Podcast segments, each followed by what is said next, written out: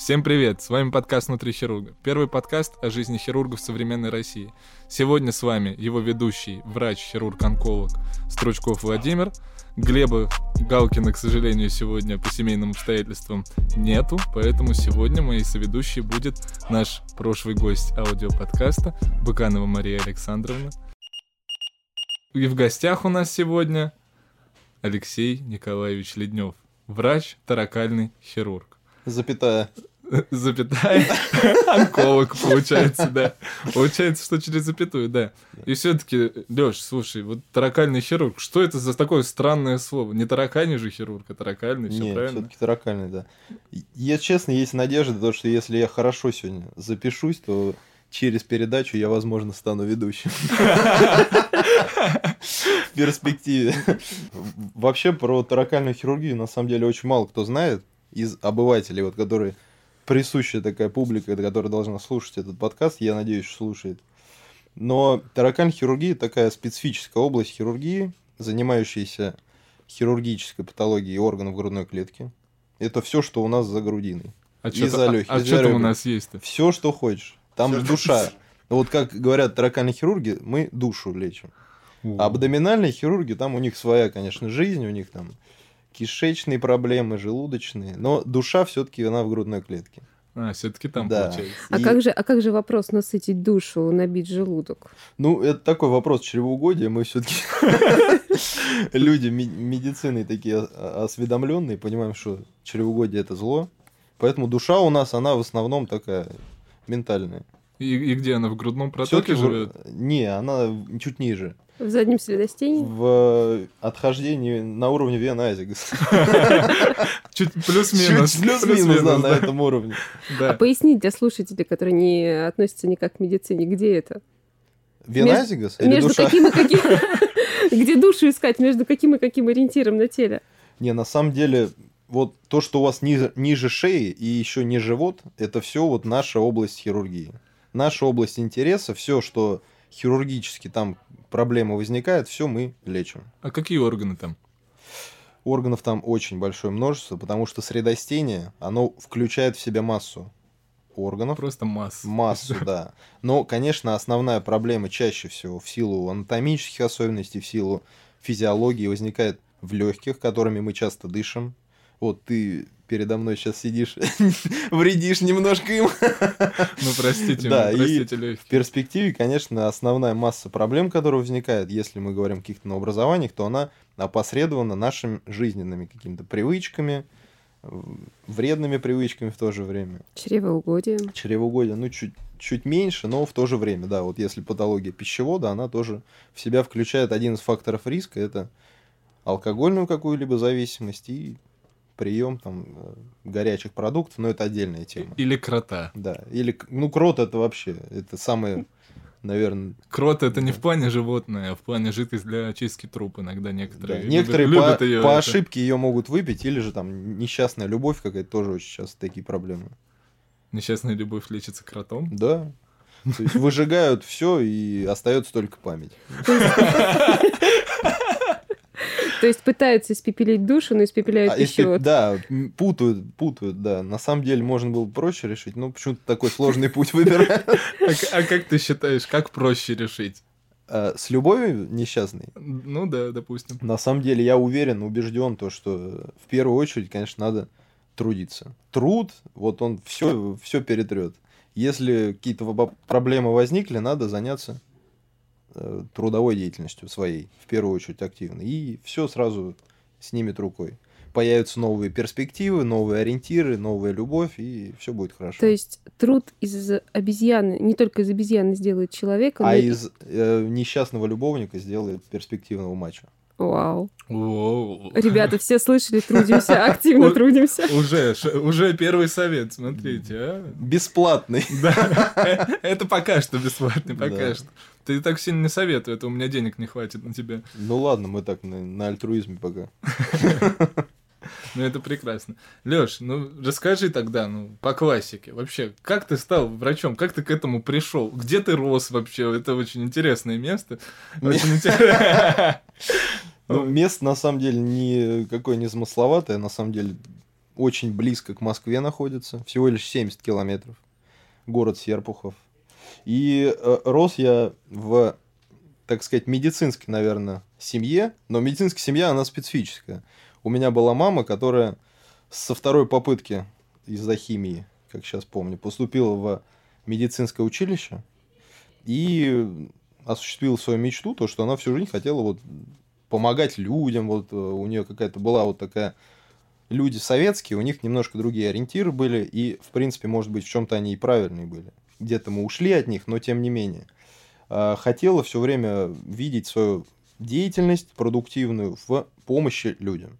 И она, в принципе, со второй попытки, через какое-то ле- количество лет поступила в медицинский, медицинское училище. И в силу определенных обстоятельств она не пошла дальше учиться, она стала медсестрой-анестезисткой. Угу. Та, которая помогает анестезиологу давать наркоз, чтобы люди понимали. И в течение 30 лет она работала в Серпуховской городской центральной районной больнице.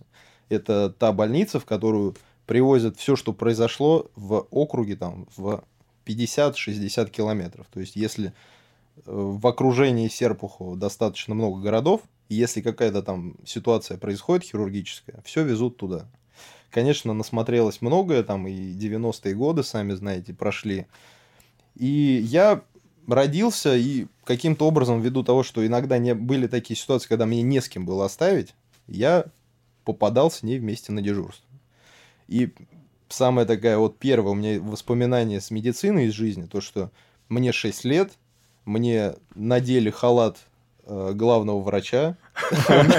Это ночь. Он был уже ближе к главный врач или что? Меня обернули в него. Это просто уже было дело такое ближе к вечеру, темно, я как сейчас помню. Подали аппендицит острый.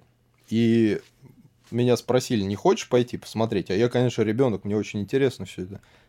Я пошел, мне одели этот халат, и я пошел в 6 лет, встал, смотрю, что тут какое-то красное пятно. Ну, люди ковыряются, а в центре красное пятно.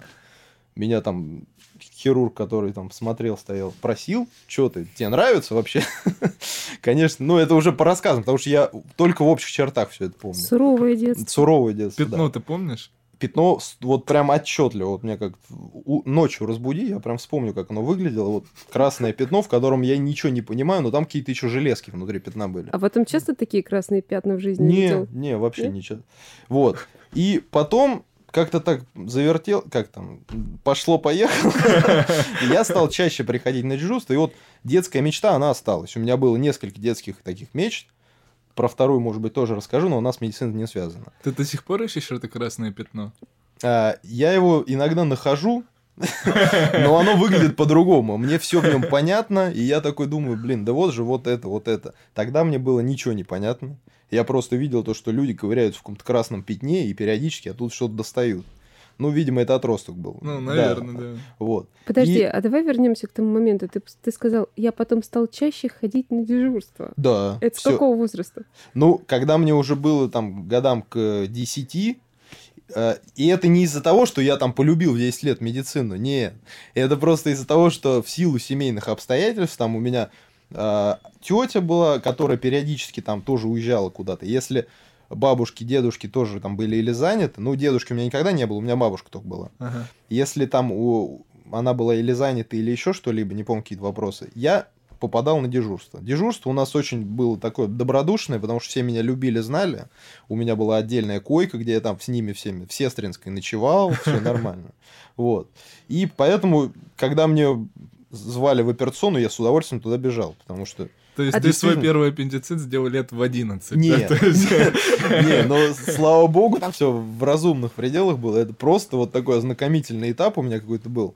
И на тот момент у меня прям понимание того, что я прям сейчас очень этого мечтаю, хочу, такого нет. Оно чуть позже возникло, потому что, ну, в детстве мы все это ос- осознаем как-то более так легко, что ли, ну, без каких-либо углублений в ну, эту да, идею. Да, да. А во а сколько а... лет возникло это ощущение? вот а, ощущение уже стойко у меня сложилось в восьмом, наверное, в седьмом где-то классе, когда там встал выбор, какой предмет там приоритетно тебе больше нравится. У меня химиология прям очень мне нравилась, потому что у нас учительница была, которая на самом деле такая, у нее очень тяжелая судьба. У нее э, со мной учился одноклассник, он у нас был круглый отличник, и в 8, ле- э, в классе, вот как сейчас помню, он заболел. Заболел остро, но вот на данный момент, как я помню все это, э, проблема была достаточно простая. Там был э, отит. Мгм. И на фоне какого-то затяжного течения, вот как сейчас я репродуцирую всю эту информацию, на фоне затяжного течения в девятом где-то классе прошло, ну, может, там, три месяца он лежал в больнице, он умер. То есть молодой парень, Офигеть. да, мой одноклассник. Это ее сын, сын нашей учительницы биологии и химии. Ужас какой. А он с нами и на лыжах катался. То есть там не было никаких, ну, патологий, знаешь, врожденных, которые Ну, бывают, понятно, да. обострились. Он нормальный абсолютно был. Конечно, для нее это был стресс большой, для меня тоже стресс в том плане, то, что, во-первых, одноклассник молодой совсем умер, мы с ним более-менее так общались. И второе, то, что она не начала дальше э, вести нас как класс, потому что она колоссальный имела опыт и колоссальное влияние. Я был такой, ну, мягко сказать, хулиган в школе, да. И чтобы на меня какое-то оказать, может быть, э, авторитарное, Такое. знаешь, ну, давление, это нужно было действительно характер иметь на тот момент. Я очень мало авторитетов признавал. Она была одним из таких авторитетов.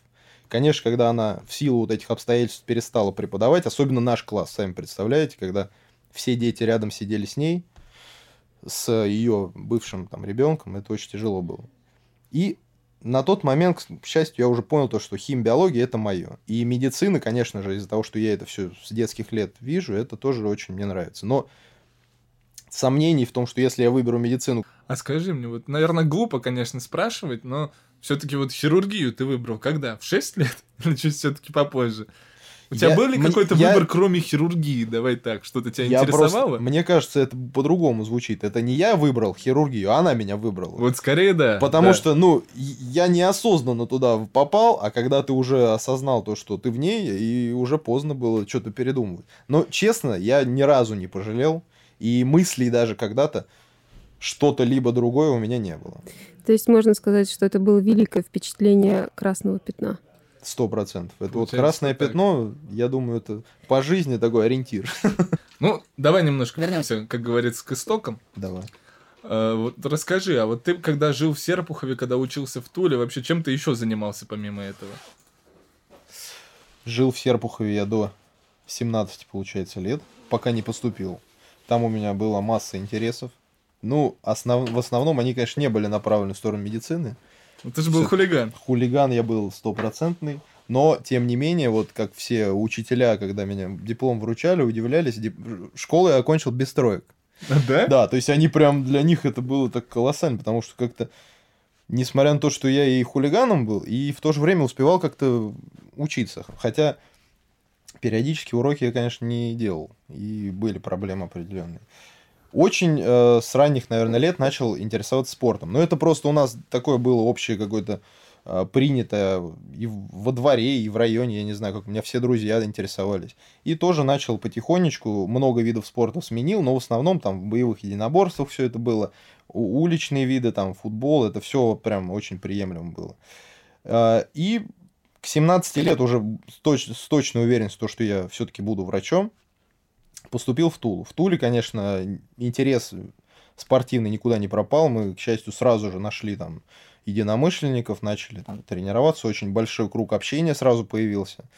Но, э, конечно, первый, вот прям честно сказать, первый, второй курс, они очень такие скучные были.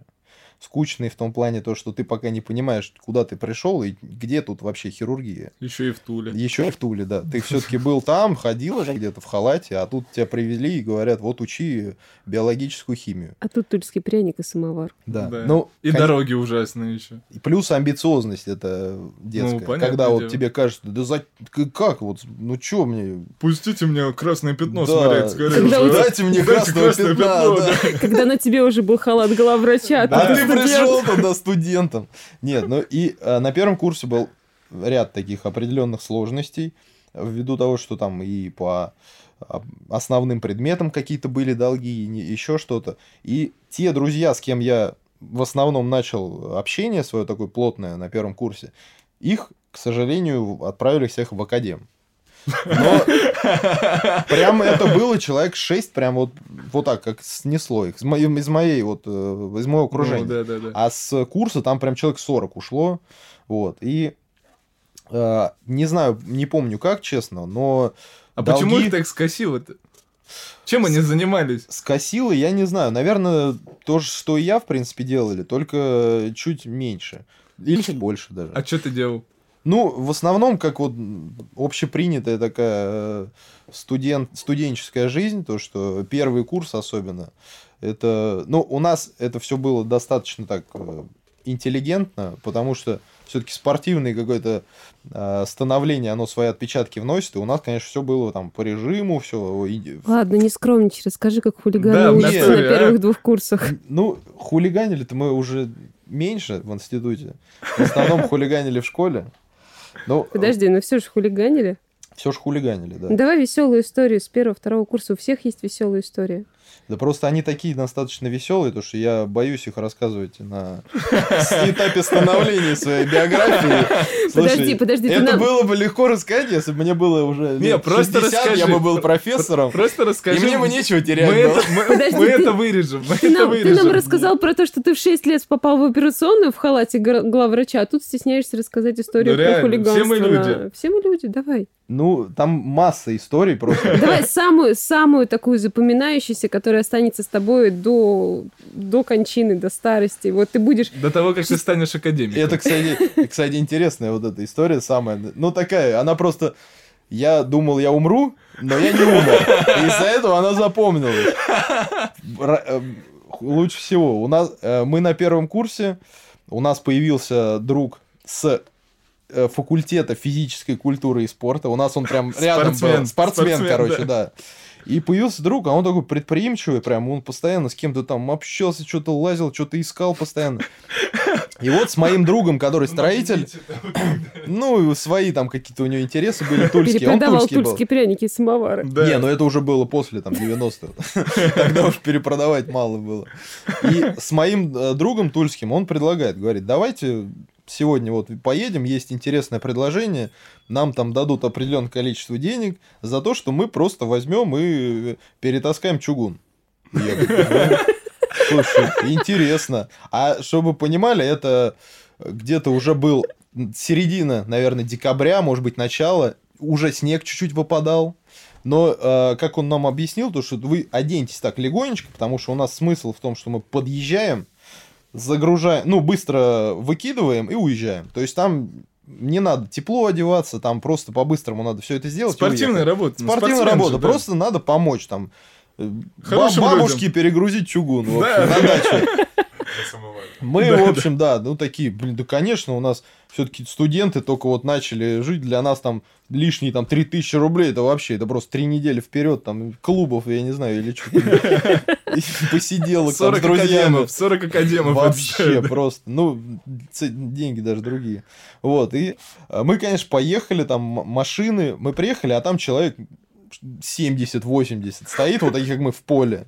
И все, и нас выселили, и все, уехали машины.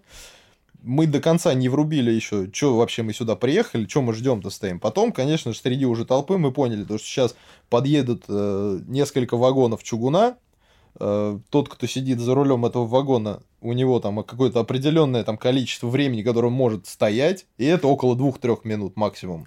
И потом ему сразу надо ехать. И за это 2-3 минуты мы должны там несколько КАМАЗов выгрузить этого чугуна. Чугуна в чушках таких. Мы, понятно, ладно. Ну, что, главное, чтобы никаких там этих эксцессов не было. Но смысл в чем основной? Потому что мы оделись достаточно легко. Ветровки, легкие кроссовки, потому что нам, как объяснили, мы так и сделали. Ну, как в треках А Кровостока. как да. бывает чаще всего в РЖД у нас, что-то где-то задерживается. И вот этот поезд, который мы ждали, чтобы вы понимали, это зима, э, где-то 10-11 часов вечера, среда или вторник, я не помню.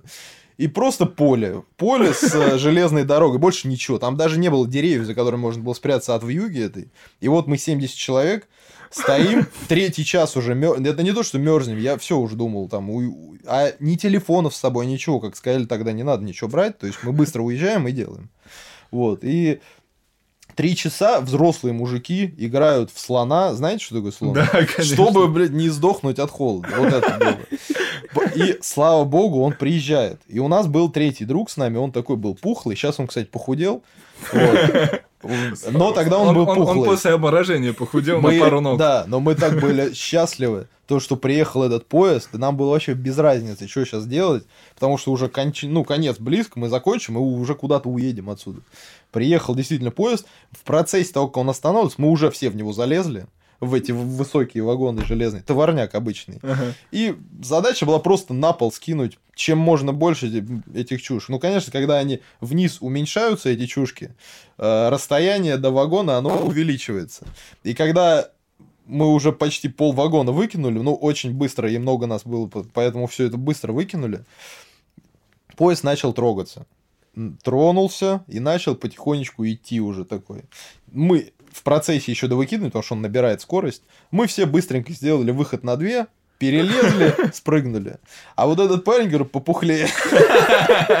Он не смог сделать выход на две. О. А, а чтобы вы понимали, там уже настолько чугуна мало было, что там надо было еще допрыгивать до этого, чтобы зацепиться за что-то. Мы все спрыгнули, а понимаем, что он-то там остался. В общем, поезд в процессе разгона, мы прям видим то, что руки какие-то пытаются уцепиться в темноте. Руки там отморозились, в общем, там масса всех проблем. В общем, мы троем побежали за ним, под пятки его как-то пересадили, и когда он уже набирал на 20-30, мы как-то успели спрыгнуть с этого поезда. И э, потом все это загрузили в КАМАЗа быстро, тоже очень как-то прям незаметно, потому что уже тепло так было, когда ты все это делаешь. Нам прям было нравилось.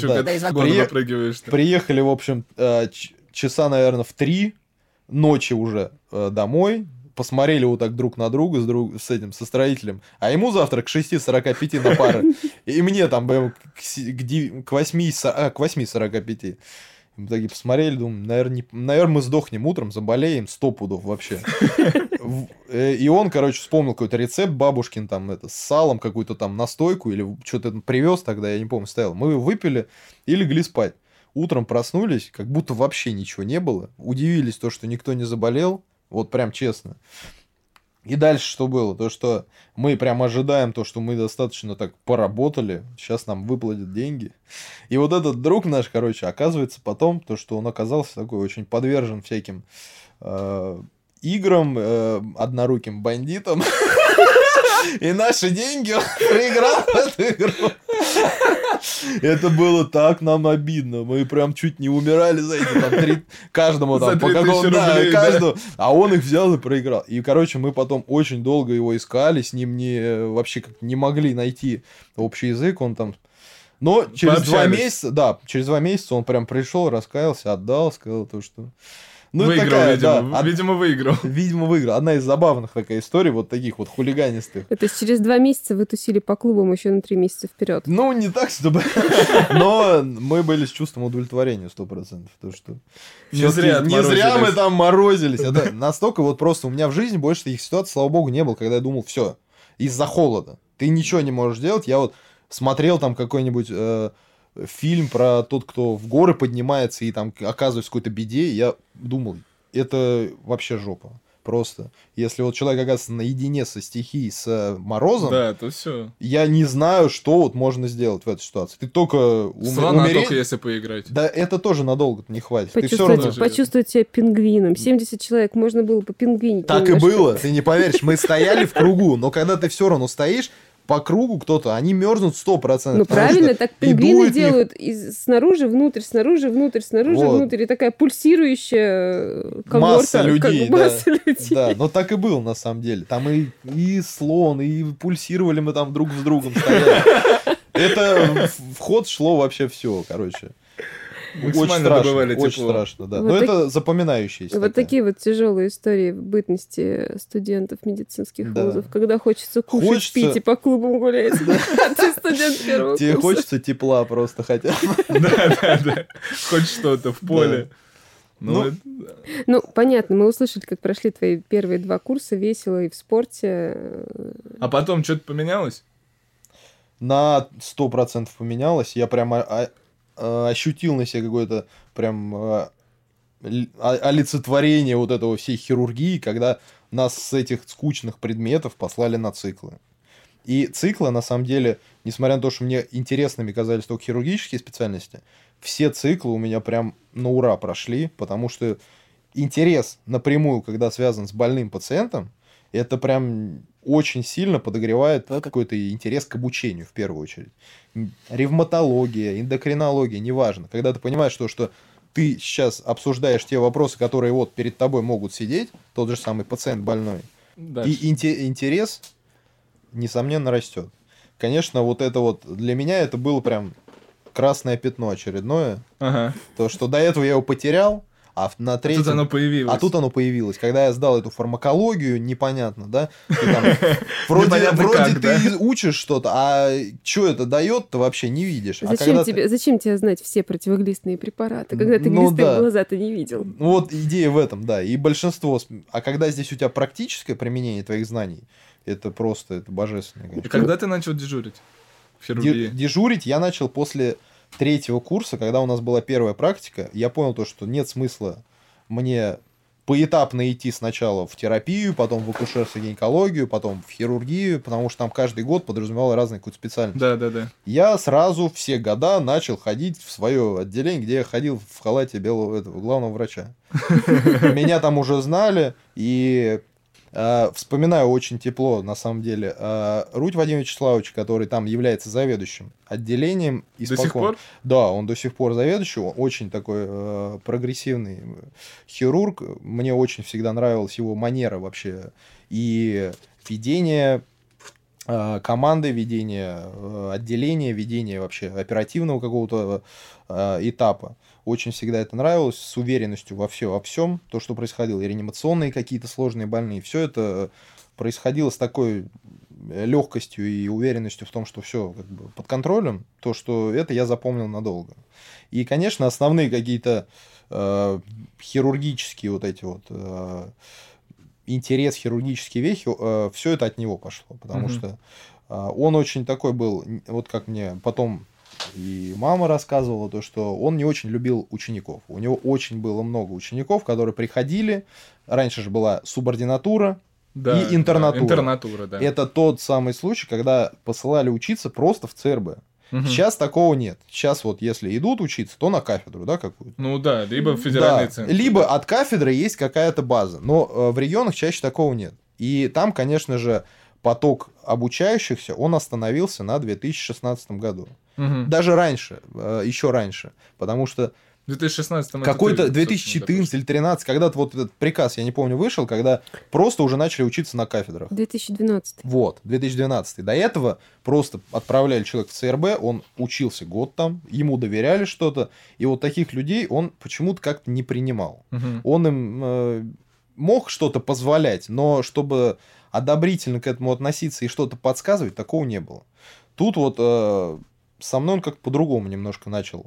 Изначально, я не знаю почему, но... Потому что ты всегда ходил в халате главврача. Может быть. Ну, это какая-то память, я не Да. знаю. А, И э, он еще оперировал моего брата двоюрного, когда ему было там какое-то количество лет небольшое. Ага. А, а потом этот брат тоже приходил к нему на практику. То есть прям А, интересно, да. У меня интересно, сейчас да. брат учится в институте медицинском, тоже, кстати, в Туле. А, по твоим четвер- стопам, Да, получается. на четвертом курсе. Но он, э, я не знаю, как он выбрал, не выбрал, пока мы с ним так прицельно не общались. Но, в общем, на практику он попал к хирургу, который его в шестилетнем возрасте оперировал. То есть тоже Интересно. интересно. Вот. И, конечно, с ним очень много мы там времени проводили в плане вот и обходы какие-то. Я все это потихонечку нач- начинал понимать. И первая такая интересная, у меня помню, что-то, может быть, уже сделал, какие-то этапы, может быть, операции или еще что-то, может быть, даже кожу там зашил, я не знаю. Даже, Но вспомнил четвертый курс, э, практика, летняя она, как обычно.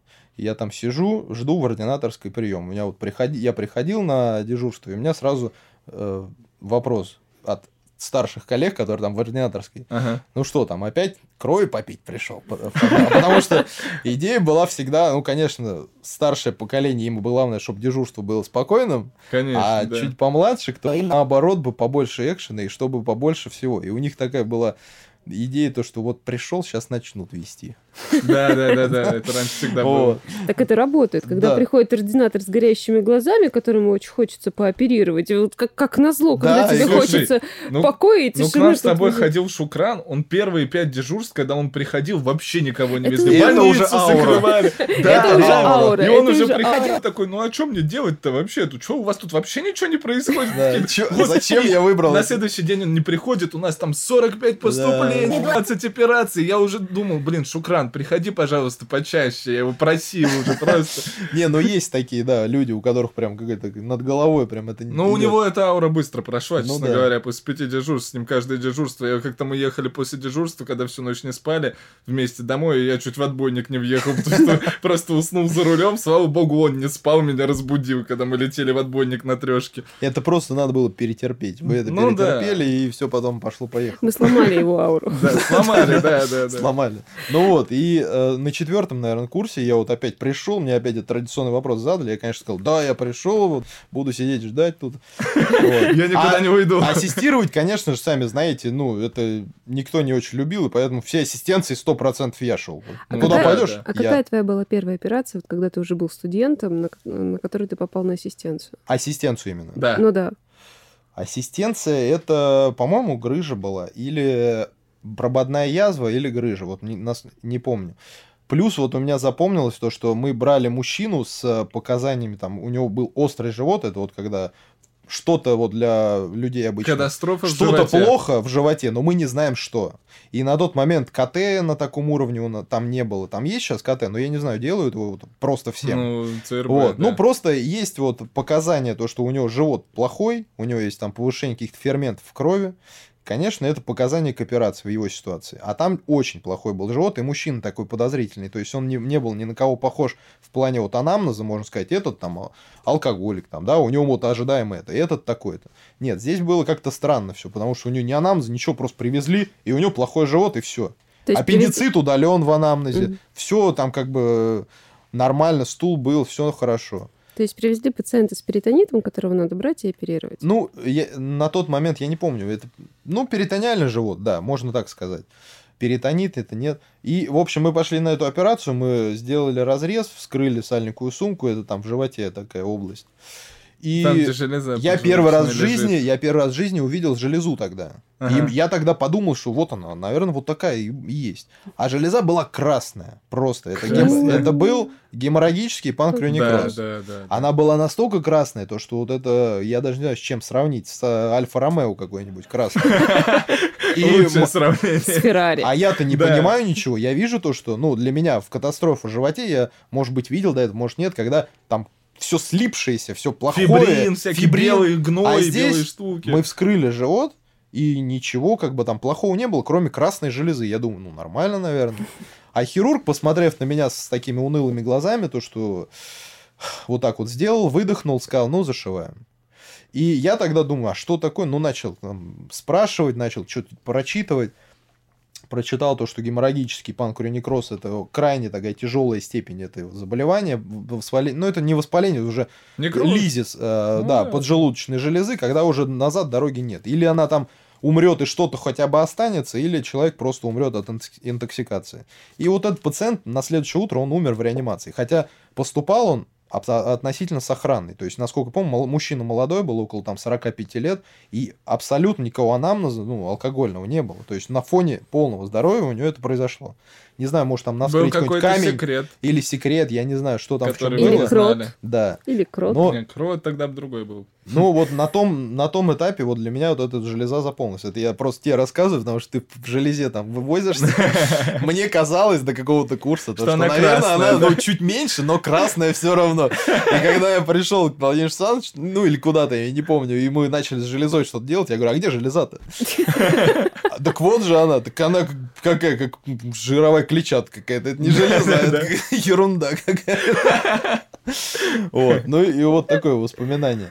Наверное, это вот первые такие. Или прободная язва, или, ну, Ага. стандартная процедура. А первая операция, которую тебе самому дали Вот, и я сделать? начал про нее рассказывать. То, что и четвертый курс, я сижу вот так вот, опять жду там что-нибудь там хорошее, интересное. Заходит хирург, который вообще не любил что-то там сильно оперировать, хотя ему было около там 30 лет.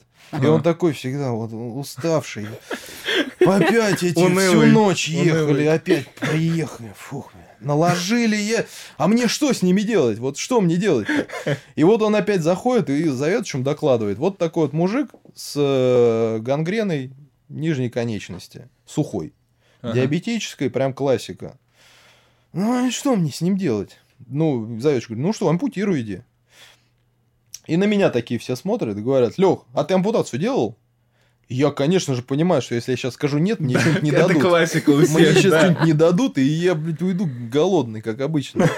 Не, я Не говорю, напишись крови. я говорю, думаю, ну соврать тоже как некрасиво. Подумаем, что какие-то придумывают там истории. Я говорю, нет, но я хочу.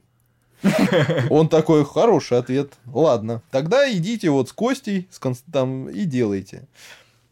А чтобы вы понимали, я тогда прочитал в книге еще это, освежил память, как формируют кожно-мышечные лоскуты, чтобы сформировать культю, чтобы она была функциональна. по науке, По науке. да. Ну вот пирогов там как делал, Да, я да. вот все это прочитал быстренько. Не помню, даже, по-моему, книжку какую-то старую с, с этого, с, э, со шкафа достал, вот, которая у них там стояла. Атлас какой-нибудь. Атлас, я не помню. Но э, смысл в том, что я прям быстро освежил все, помню. Опа, все, я понял, вот так. И где-то я видел то, что это все делается скальпелем. Потому Ага. что это обеспечивает какую-то лучшую заживляемость в послеоперационном периоде, меньше там страдают ткани, что-то не помню. И смысл в том, что я начал сходу, он мне говорит, ну давай, делай, как ты будешь? Я говорю, ну я вот тут и вот тут, ну давай. И я начал скальпелем, я коагулятор в руки вообще не взял. Вот, чтобы понимали. Когда мы дошли до пучка, этого Ага. сосудистого нервного, я посмотрел, а там такая, ну, уже достаточно большое количество крови лежало. Внизу, чуть ниже. Я на самом деле очень, блин, верю, то, что это больше будет медицинская общественность. что Мне немножко даже стыдно за эти ситуации в медицине. Вот. И э, я понимаю то, что все, мы уже вот до пучка дошли, там дальше его надо было там перевязать, Да, да, выйти. со- этот э, нерв пере- э, пере- перерезать в идеале какой-нибудь острой бритвой, как было прочитано. В общем, на зажиме, на Мигуличе там все это сделали. Начинаю перепиливать эту кость. Э, Он мне помогает, отодвигает специальным таким ретрактором Ага. мягкие ткани. Перепиливаю кость, она падает. Сестра быстро же ее хватает, куда-то унесла. И он снимает перчатки, говорит, ну, Лех, ты закончишь, я пойду протокол писать. Я такой, ну, а что я скажу? Нет? Ну, да, хорошо. В общем, начинаю. Э, Понимаю то, что надо это все сейчас свести кисетом, все мышцы. Беру иглу, мне сестра дает. И начинаю все это за- зашивать, формировать, да. да. И понимаю то, что, блин, что-то вообще не, не сходится. Вот. Говорю, блин, а можно мне еще разочек вот эту вот кость подпилить? Потому что она торчит. Я, ну, механически просто понимаю, как это должно работать дальше Ну чуть. да, да, да. И я понимаю, что она, наверное, будет торчать немножко, неудобно. Надо ее чуть меньше сделать. А сестра да мы уж скинули все. Ну, этот понятно, ретрактор, да, ну, да, да. классика вот это вот. В общем, я настоял тогда маленький, э, такой прям ответственный хирург на своем. Открыли еще один ретрактор. э, Допилил джигли, наверное, сантиметра три еще. Как-то свел кисетом, смотрю, все, закрылась кость. Это уже хороший такой, ну, предиктор. То, что все Уже неплохо. уже неплохо. Кости я не вижу, значит, что-то уже ничего. Все правильно Да, делается. потом эти кож- кожно-мышечные лоскуты свел. Прихожу, довольно. А узловые швы такие были, прям вот как не будем там это скромничать на трупе. Вот бывают вот, вот грубые такие хорошие, Ну вот, да, которые Канаты, абдомен- канаты. канаты, да. и- Лавсан 40. Да это не лавсан, это шелк, Это наверное. капрон, да. капрон, Капрон, да, тогда да, капрон, да, да, А- из больших мотков таких, Да, белый. а кисет я формировал, как сейчас помню, кедгу там. Ну да. Это тоже классика такая. Вот, и довольный прихожу, вроде все закрылось, повязку наложил, как учили, все. Пациента там забрали, я прихожу довольно в ординаторскую, ну и говорю, ну, меня спрашивают, как там, нормально все? Я говорю, да вроде ничего, но вот немножко, конечно, переживаю, то, что вдруг там, ну, натяжение будет небольшое. На меня зовет, что так посмотрел, сказал, да ладно, какая разница, все равно развалится. Ты же тогда Я- еще не знал, что Я не знал, про да. сахарный диабет. Да, я вот эти нюансы не знал на самом деле, и мне казалось, что да как так, я же, блин, старался, работал, ну почему? И потом я уехал на учебу или куда-то, я не помню, то ли экзамены какие-то были, то ли еще что-то, ну, три дня, четыре там или пять, я не помню, я не видел его. Приехал срочно там, сразу же побежал в палату, смотрю, его нету. Думаю, ё-моё, ну все. Воткнул. Во- да, все, я по- полечил деда. И встречаю заведующего, он говорит, о, Лех, слушай, а дед твоего выписали нормально, говорит. И я потом э, когда-то интересовался, то, что как дальше, потому что, ну, интересно там отслеживать больного, что там Ну, с ним конечно, случилось. особенно первого. Потом оказалось то, что он ей уже двигать там начал вовсю через месяц, там полностью, там чуть ли не уже костыль хотелся. То есть для меня это прям такой был Ну, конечно. душегретельная история, то, что... А, а может быть, стоило всегда так нормально формировать все это? Может, тогда бы не было того понимания, что все равно На развалится? тот момент, когда ты особенно это все с энтузиазмом таким делаешь, тебе кажется, ну, да, что вот или так, или, или никак. Ну, понятное да. И ты, конечно, стараешься все это сделать прям, чтобы от души. Нормально делай, нормально будет. Но я не говорю, что вот только в этом причина, конечно, проблем, потому что у, у людей масса там заболеваний, которые все Ну, это конечно. осложняют. Но это просто одна из забавных историй, которая такая из детства, ну, Лёш, А вот молодости. э, возвращаясь к самой операции ампутации, это все-таки калечащая операция. Ты у человека отнимаешь калеч... э, конечность, отнимаешь э, возможность быть в нормальном функционале, к которому он привык. Вот эмоционально ты как-то переживал эту ситуацию? Абсолютно нет. Просто когда, не, когда ты видишь, это, я не знаю даже, это не нога, это черная субстанция, которая настолько...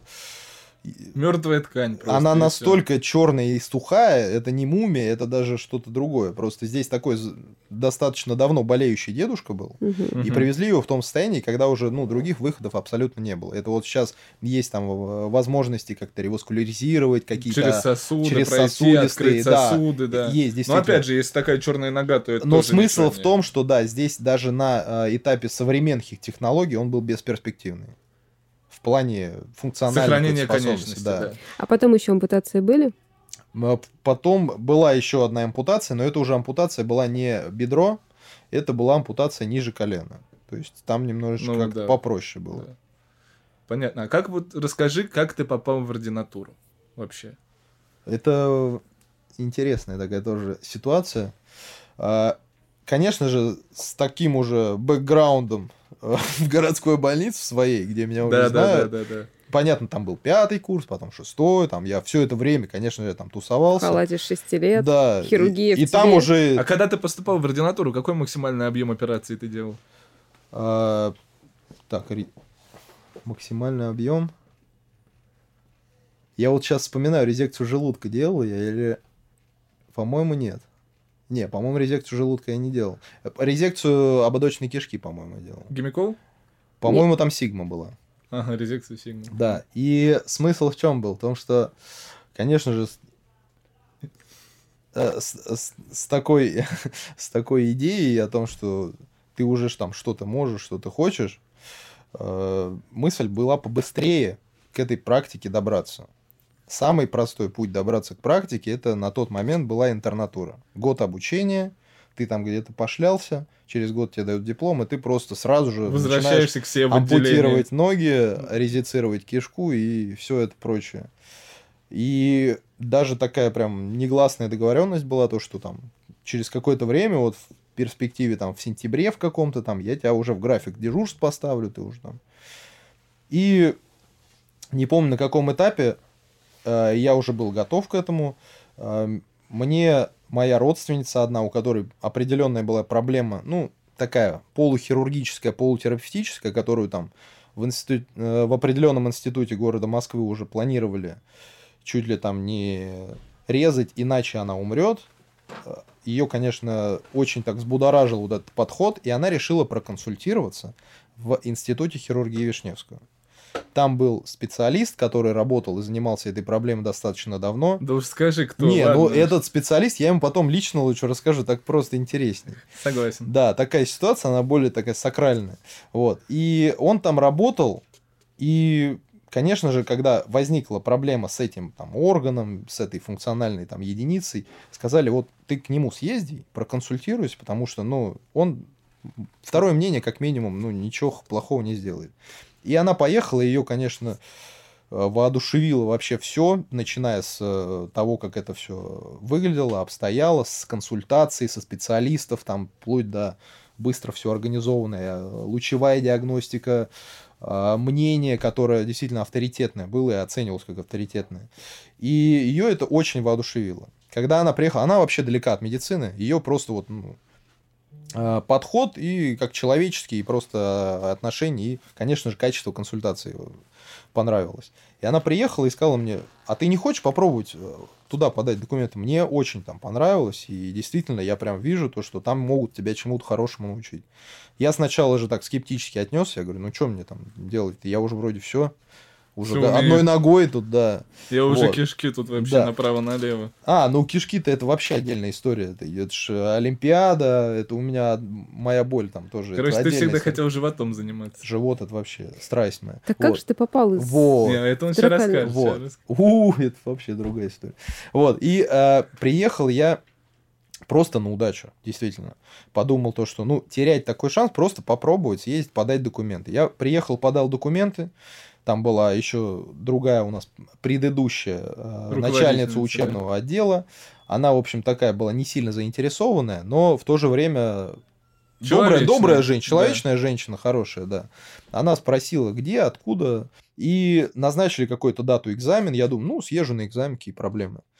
Приехал на экзамен, там был теоретический ряд вопросов. Это прям обстояло действительно так очень академично, потому что ты заходишь в аудиторию, которая полностью наполнена э, людьми, которые седые. Седые, в халатах. Я до, до того момента так много людей в концентрацию людей, так, седых, и прям видно то, что они маститые какие-то, я таких не видел. Стоит сказать, что да, там был во главе директор, там все замдиректора, все заведующие отделениями. Все, вот действительно, это, я не знаю, с чем это было связано, это единственный год или нет. Но нет, это, это не единственный, не единственный, но это последний год, может когда быть. вот так вот было. Это было очень, да. прям так, ну, мне, может быть, запомнилось, может, я просто... Мне тоже, поверь, я тогда да. вообще охренел просто, я думаю, Это что? непривычно было, очень как минимум. То, что да. к тебе а, студенту проявляет интерес такое количество таких личностей.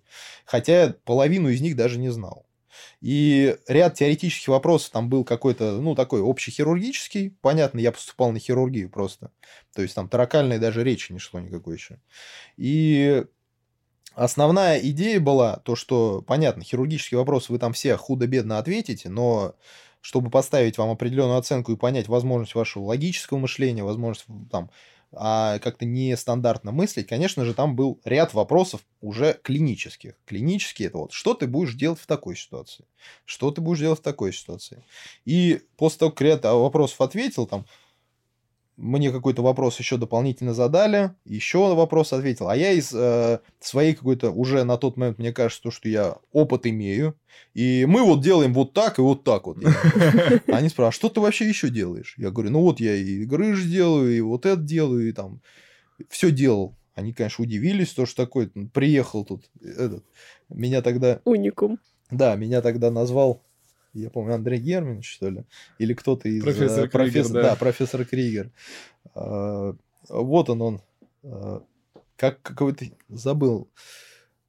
Ну, в общем, какой-то периферийный хирург, который уже тут все сделал. Маститый. Вот он, да, ну, такой, который приехал, такой смотрит на все это уже с, с высоты сон, лет. сонным взглядом, который все это уже видел, ему это неинтересно, вот эти вот, да, ему побыстрее сделать что-то и посмотреть. Но он как-то меня так с, с юмором назвал и задал там вопрос еще, вот, который мне очень понравился тогда, там, что такое банальный вопрос, что такое каловая рвота. И это прям вопрос, идея была не в том, что это такое, ну, все понимают, да, идею, что это, а патогенез, почему он развивается. И на тот момент мне казалось, что это простой вопрос. Я со сходу на него ответил, он говорит, оказывается, ну, офигеть, типа, ты первый там а из тех, кто предыдущие были, кто вообще на него ответил сходу. Тем, что те думали, сидели, все равно не могли никогда ехать. Ну ладно, это мы оставили. Ну и потом поспрашивали, в общем, что вообще какие интересы, я это все рассказал, но это стандартная такая ситуация. Я потом смотрю то, что, оказывается, списки вот этих вот, э, которые поступали, я там с конца последний, вот бюджетных мест количество было определенно, я с конца последний получил пятерку за экзамен. Все остальные там много-много-много человек было, там четверки, тройки, а потом уже вторым каким-то ориентиром это был твой средний балл по диплому. Ну, да, ввиду да, того, да. что я какое-то время хулиганил в институте. Конечно, да, он у меня был такой не лучше, чем у всех там остальных, вообще ни разу. Там мне до четверки там он дотягивал. Вот. И я в этом плане вообще не выделялся. Но вот по экзамену там пятерок получилось немного, вот скажем так, потому что они типа вот логические какие-то вопросы задавали, и много кто сыпался. Ну да, основные люди, которые или практику какую-то имели, или еще что-то, и для них это было интересно пообщаться, пытливый ум, все это прям им нравилось, и они поставили там количество. И вот так вот я поступил в ординатуру, потому что очень большой трудный выбор был, потому, ну, здесь уже Понятно, сразу меня ждут, уже, да. а здесь я вообще не понимаю, куда я иду и что там будет вообще. На удачу сыграл. Я пришел, да, для меня это что вообще такое, потому что, ну, в перспективе я думал, я прям сейчас приду с ходу, нырну там в эту хирургию, буду не вылезать из нее, а я пришел, и я сижу, жду, жду, пока мне больной какого-то дадут. И я, как сейчас помню, я сижу там час, два, три, там, четыре, и я не понимаю, что делать. Со мной сидит еще одна девушка, которая со мной вместе поступила, тоже ждет и молчит. Я говорю, чем мы сидим, чем сюда пришли? Когда хирургить начнется? Пошел. А первое отделение у тебя какое У было? меня было как раз э, Владимир Александрович Вишневский, хирургии печени. Ага. Вот, он тогда заведовал.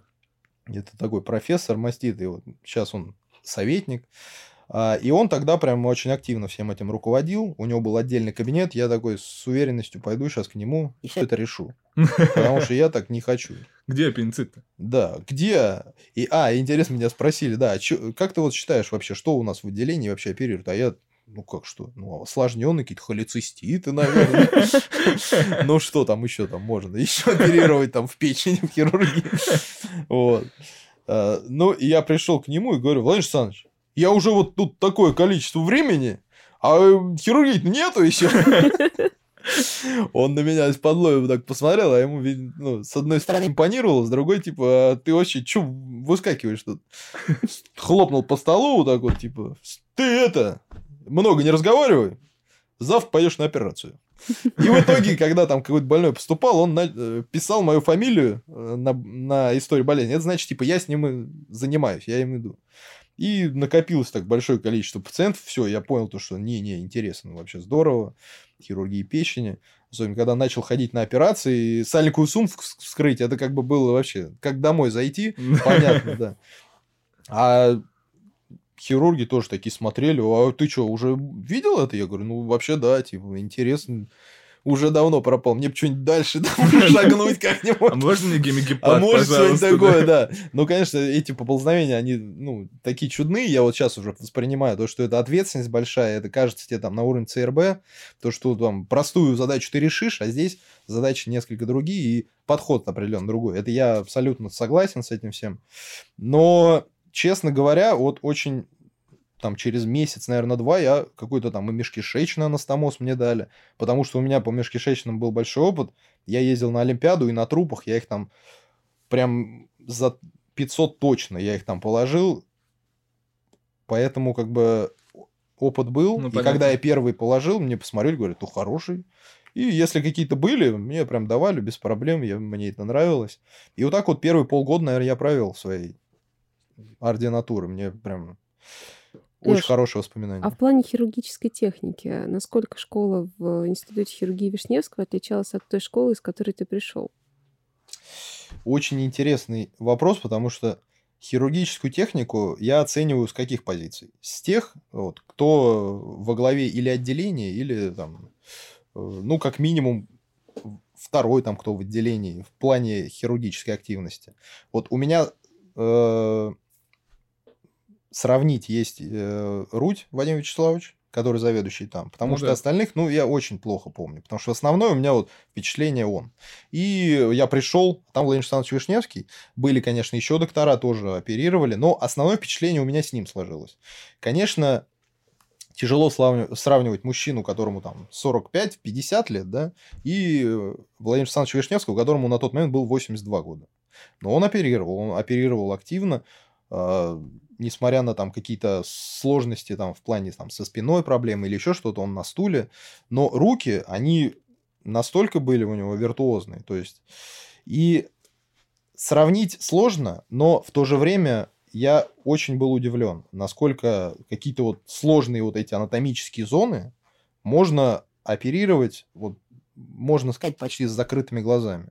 Это вот если говорить о хирургии печени. Если сравнивать э, хирургическую технику э, ЦРБ, но там хирургическая техника, к сожалению, ограничена. Я уверен, то, что если какую-то область специализировать тем людям, которые там практику имеют, то, конечно, у них будет это, несомненно, неплохо получаться, но это требует не только хирургической техники, но и знаний. Это мы все знаем. То есть, по сути дела, в институте ты увидел школу хирургическую. Э, Все верно. Здесь больше как раз акцент был на академизм, акцент на ведение больных, акцент на вообще понимание, что нужно оперировать, что нельзя, потому что в стационаре э, хирургическом было все просто. Там пациента привозят, и его надо оперировать по-любому, потому что если его не переоперируешь, он или умрет, или будет хуже, как минимум. Здесь же ты должен 10 раз подумать, какую операцию сделать, и стоит ли вообще ее делать. Может быть, первым этапом сделать какое-то другое вмешательство. И золотые слова вот э, Игоря Полякова, то, что он говорит, то, что э, оперировать вы научитесь быстро, а вот думать вы нигде не научитесь так, как здесь. Поэтому сейчас впитывайте вот основную идею концепции. Ведение больных нужно, не нужно. И действительно, это очень прям... Я на данном этапе, я понимаю, то, что он был очень прав. Да, это абсолютно верно. Оперировать можно научить, и, ну, не будем говорить кого, да. Ну, Но да. смысл в том, что кого и что, и зачем, и когда, вот здесь как раз Основные масса проблемы да. возникают. Здесь и возникает, потому что мы и с осложнениями часто встречаемся. Конечно. И, несомненно, это, конечно, область такая, в которой их не может не быть, но в то же время бывают ситуации, когда их можно было бы избежать. Ну ладно. И все-таки, Леш, а как вот ты вообще в таракальную хирургию-то тебя угораздило попасть? Про таракальную хирургию я вообще ничего никогда не знал. Ну, как и все, наверное, обычные студенты, потому что ей уделяется с э, общей хирургией очень мал- малое количество там Вообще занятий. Ничего, ну, можно сказать, ничего. Пневмоторакс и все. У, вот, у Володи там такой колоссальный семейный бэкграунд в этой области, но все-таки как-то занесло его в абдоминальную после всего этого. Я пытался. пытался я, я, да. я пытался уйти в таракальную, но тогда было слишком много тяжелых абдоминальных пациентов. Были свищи, по ним надо писать было диссертацию. диссертацию да, Никто не мог отпустить. Просто, Мне ну, было сказано, да. Все на плечах. Потом, потом, потом, потом, потом. А потом не случилось. Так, вот. а ты как попал? А, вот как тебя занесло В общем, я не... Печени? В двух словах. С хирургии печени я потом еще попал э, в какие-то циклы, если честно, не помню. Ну, основной, конечно, у меня пришлось на абдоминальную хирургию. А таракальную по э, там, в связи с тем, что есть определенный учебный план, она у меня там где-то числилась. И mm-hmm. мне надо было ее пройти. И это всем надо было пройти. Но были, конечно, товарищи, которым это все как-то порешали. Сказали, ну, может быть, все-таки мы не тут посидим. да, не пустили свищи или еще что-либо. У меня не было такой идеи, возможности, но и желания, если честно, особого такого не было. Потому что я про нее и не слышал, и все мои мечты были там где-то в красном пятне. Все, возвращаясь к нему. Да, да, да. Да. И... А пятно на животе было? Пятно на животе. Я вообще, как люди... А, там красного а нету У меня, знаешь, такой шлагбаум на уровне мечевидного отростка, ты дальше не ходи. Дальше не ходи. Вот. А потом, как выяснилось, так красное пятно гораздо больше Оно сверху. больше, оно вообще больше, да. Не, я, кстати, еще был э, в хирургии э, рано-раневой инфекции. Да, да. Там да. вообще я узнал то, что есть еще конечности, которые можно лечить, а не просто отрезать. Это тоже такой своеобразный подход к э, лечению ран мне очень понравилось, потому что там определенный принцип приобрел. Там была масса сотрудников, которые ныне сейчас они вряд ли не работают уже. Да, да. Вот. И они э, там прям серьезно такой был отделение, операции были, понятно, специфическая патология, но в то же время определенную концепцию они задали. Вот, это я просто а, отголоски такие. А в таракальную хирургию я пришел, потому что долг был перед учебным отделом. Опять хулиганил, получается. Ну, не сказал бы хулиганил, просто у меня оставалось там последний цикл, который надо было закрыть, и потом э, иди куда хочешь, как говорится. Вот. И я пошел, это был, по-моему, сентябрь, или еще что-то. Летом я, опять же, где-то был, я не помню, но где-то... А, экстренная хирургия, по-моему, у меня была. А-а-а. Вот, и, конечно же, после экстренной хирургии, когда я начал делать, вот у меня прям счастливые такие воспоминания с этим связаны. Я пришел на экстренную хирургию, и у меня первая идея. У нас там Вадим Вячеславович делает лапароскопический холецистектомию в Серпухове. И просто, если я это сделаю, то это просто у меня настолько взлетит вообще На всё. уровень заведующего Я, станешь. да, взлечу просто. Там, потому что это действительно для ну, того уровня это прям серьезная сложная операция, их там ставят в первую очередь, там, два дня в неделю, потому что там все должны быть готовы. Вот. И, конечно же, для меня это была какая-то неподъемная величина, а тут я пришел в экстренную хирургию, вижу, вижу там все делают лапароскопически. Я говорю, как так-то? И что, аппендицит? Я говорю, а там масса врачей была, которые открытые аппендициты не, Не помнят, видели как- даже и не видели, да. да. Там были доктора, которым там 32-33 года, но они ни разу не делали, потому что они в Москве отучились и в Москве начали делать. Если там какая-то жопа, они делают лапаротомию средину. Это посередине живот разрез. Ну да, а стандартная холецистектомия, ой, это аппендэктомия, она делается из маленького бокового разреза на брюшной Ну, стенке. в правом- да. в правой И там области. специфика определенная есть, чтобы там просто вот взять и как лапаротомию разрезать, не получится. Там надо знать слои, мышцы, а, брюшину в какой момент ты вскрыть должен, в какой момент тебе отросток выпасть должен. То есть просто вот взять поперек вот так рассечь не удастся. Или придется его поискать. А поискать это вообще, да, это отдельная история. Вот, но у меня к тому времени уже достаточно количество вот именно открытых. Я вообще не знал, что такое бывает лапароскопических или это Ты аппендэктомия. подожди, в каком ты году узнал, что есть э, лапароскопическая В аппендэктомия? 17 2017 У. Ну, слушай, Ну, это прям да, расцвет. Это, конечно. Это расцвет. Вот В э, Серпухове расцвет. Л- Луцевич в каком году сделал дистальную Первый- B2 резекцию лапароскопическую? в 91-м. В 91 А я в 2017 узнал, что есть лапароскопическая аппендэктомия. Вот. И, конечно, для меня это вообще был шок.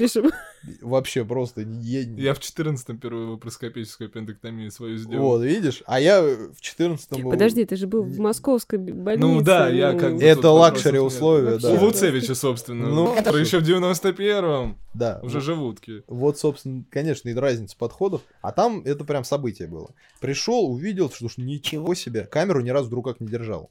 Конечно же, загорелся идеей чего-то лапароскопически научиться. Хотя бы вот просто чего-то камеру держать. К- конечная точка была холецистектомия. И на меня так все посмотрели, да давай, что, учиться вместе.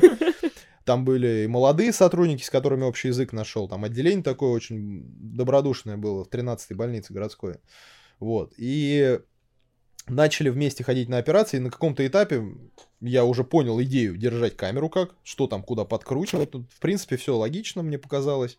Если ты хочешь там взглянуть с одного угла, тебе надо как из стены там выглянуть и подгля- подглядеть там. Горизонтиком Горизонтиком, да, бы- Узнал, что такое вид сверху. вид снизу. сверху, вид снизу, да. Ну, Да, да, идея просто тебе надо так выглянуть, чтобы никто тебя не увидел. ну, основная мысль. Это как вот в подворотне там где-то вечером. Если ты хочешь кого-то там посмотреть, чтобы он тебя не видел, тебе надо так выглянуть, чтобы он тебя не засек. Вот, это то же самое и здесь. Чтобы там кровью тебя не запачкали и чтобы никуда не вляпаться. Подержал несколько раз камеру, и потом мне хирург говорит, ну, будешь? Я говорю, да, конечно, буду. Ну, что за вопросы? И он дал выделить ложе желчного пузыря Ага. крючком. Я такой, да вроде ничего сложного, все выделил нормально. И на следующий раз, это уже было, я аппендэктомию, по-моему, тогда уже сделал одну или две, не помню. Ну, вот как прям по классике, там, с петлей Рёдена, да, это? Рёдера, да. Рёдера, да. Вот, Таракальный. да. И э, к концу третьего месяца я уже, наверное, около там 18-20 холецистектомий лапароскопических сделал, и мне показалось, самая короткая у меня была там ча- час 15, и мне казалось, «Пф, вообще. Сейчас я в Серпухов приеду. Я сейчас приеду, пог- поговорим. Я подвину, я подвину завет еще. Ну, это такие, ну, далекие мечты. И тут я, короче, загорелся идеей, то, что надо делать то, чего нет. Потому что, ну, холецистектомия есть, а нету лапароскопической гернио Пластики, Да, герниопластики. да. Потому что это тоже в том, в том отделении было развито активно. Там был специальный такой хирург, который только этим занимался. У него был очень хороший прям и руки, и понимание. Мне очень нравился он, как он работает. Я прям все за ним следил. И у, у него все вот это было настолько прям вот ему... Ой, ну, Когда ну смотришь, опять, ну да, да, сделаем, да, ну да. ладно. И как, ну, и все. И готово. Да, да. Лапароскопически он делал там большие и паховые, и вентральные. Все делал лапароскопически. Я удивился, что так можно. И, конечно, у меня идея созрела. Нифига, я сейчас научу. Научусь лапароскопически грыжи, приеду туда и буду там делать. И все. И судьба удалась. Жизнь И жизнь удалась. да. Ну, в принципе, камеры, диссекторы, гладержатели, ножницы. Больше да. ни- Да, инструментов больше не не нужно. А больше ничего. Ну, только вот проблема в сетках. Сетки, Сетка, они, конечно, да. дорогие. Всякие там вот э, определенного рода иностранные какие-то сетки, они, конечно, лучше себя ведут, как вот мне тогда сказали. И стремись к тому, чтобы какие-то другие не ставить. А они стоят денег. И, конечно, все это в финансовую часть упиралось, и это я вообще не думал об этом. У меня была идея, Какая просто технически я вообще? могу, и все, и хорошо. Подожди, а прободную ушить лапароскопически? То же самое. Стандартная у меня такая ситуация. Я прободные сколько раз видел. Мы всегда делали лапаротомию спокойно, выгребали все плохое там, что в животе происходит, и э, ушивали двухрядным швом эту прободную язву. Тут я прихо- э, прихожу на дежурство и привозят прободную язву. Я по классике, там уж двухдневный, по-моему, даже. Вчера Ага. заболел, сегодня уже Я он по приехал. классике готовлюсь по локоть залезть в Да. человека, а тут палочка. А тут мне хирург, я говорю, ну что, лапаротомию сделал?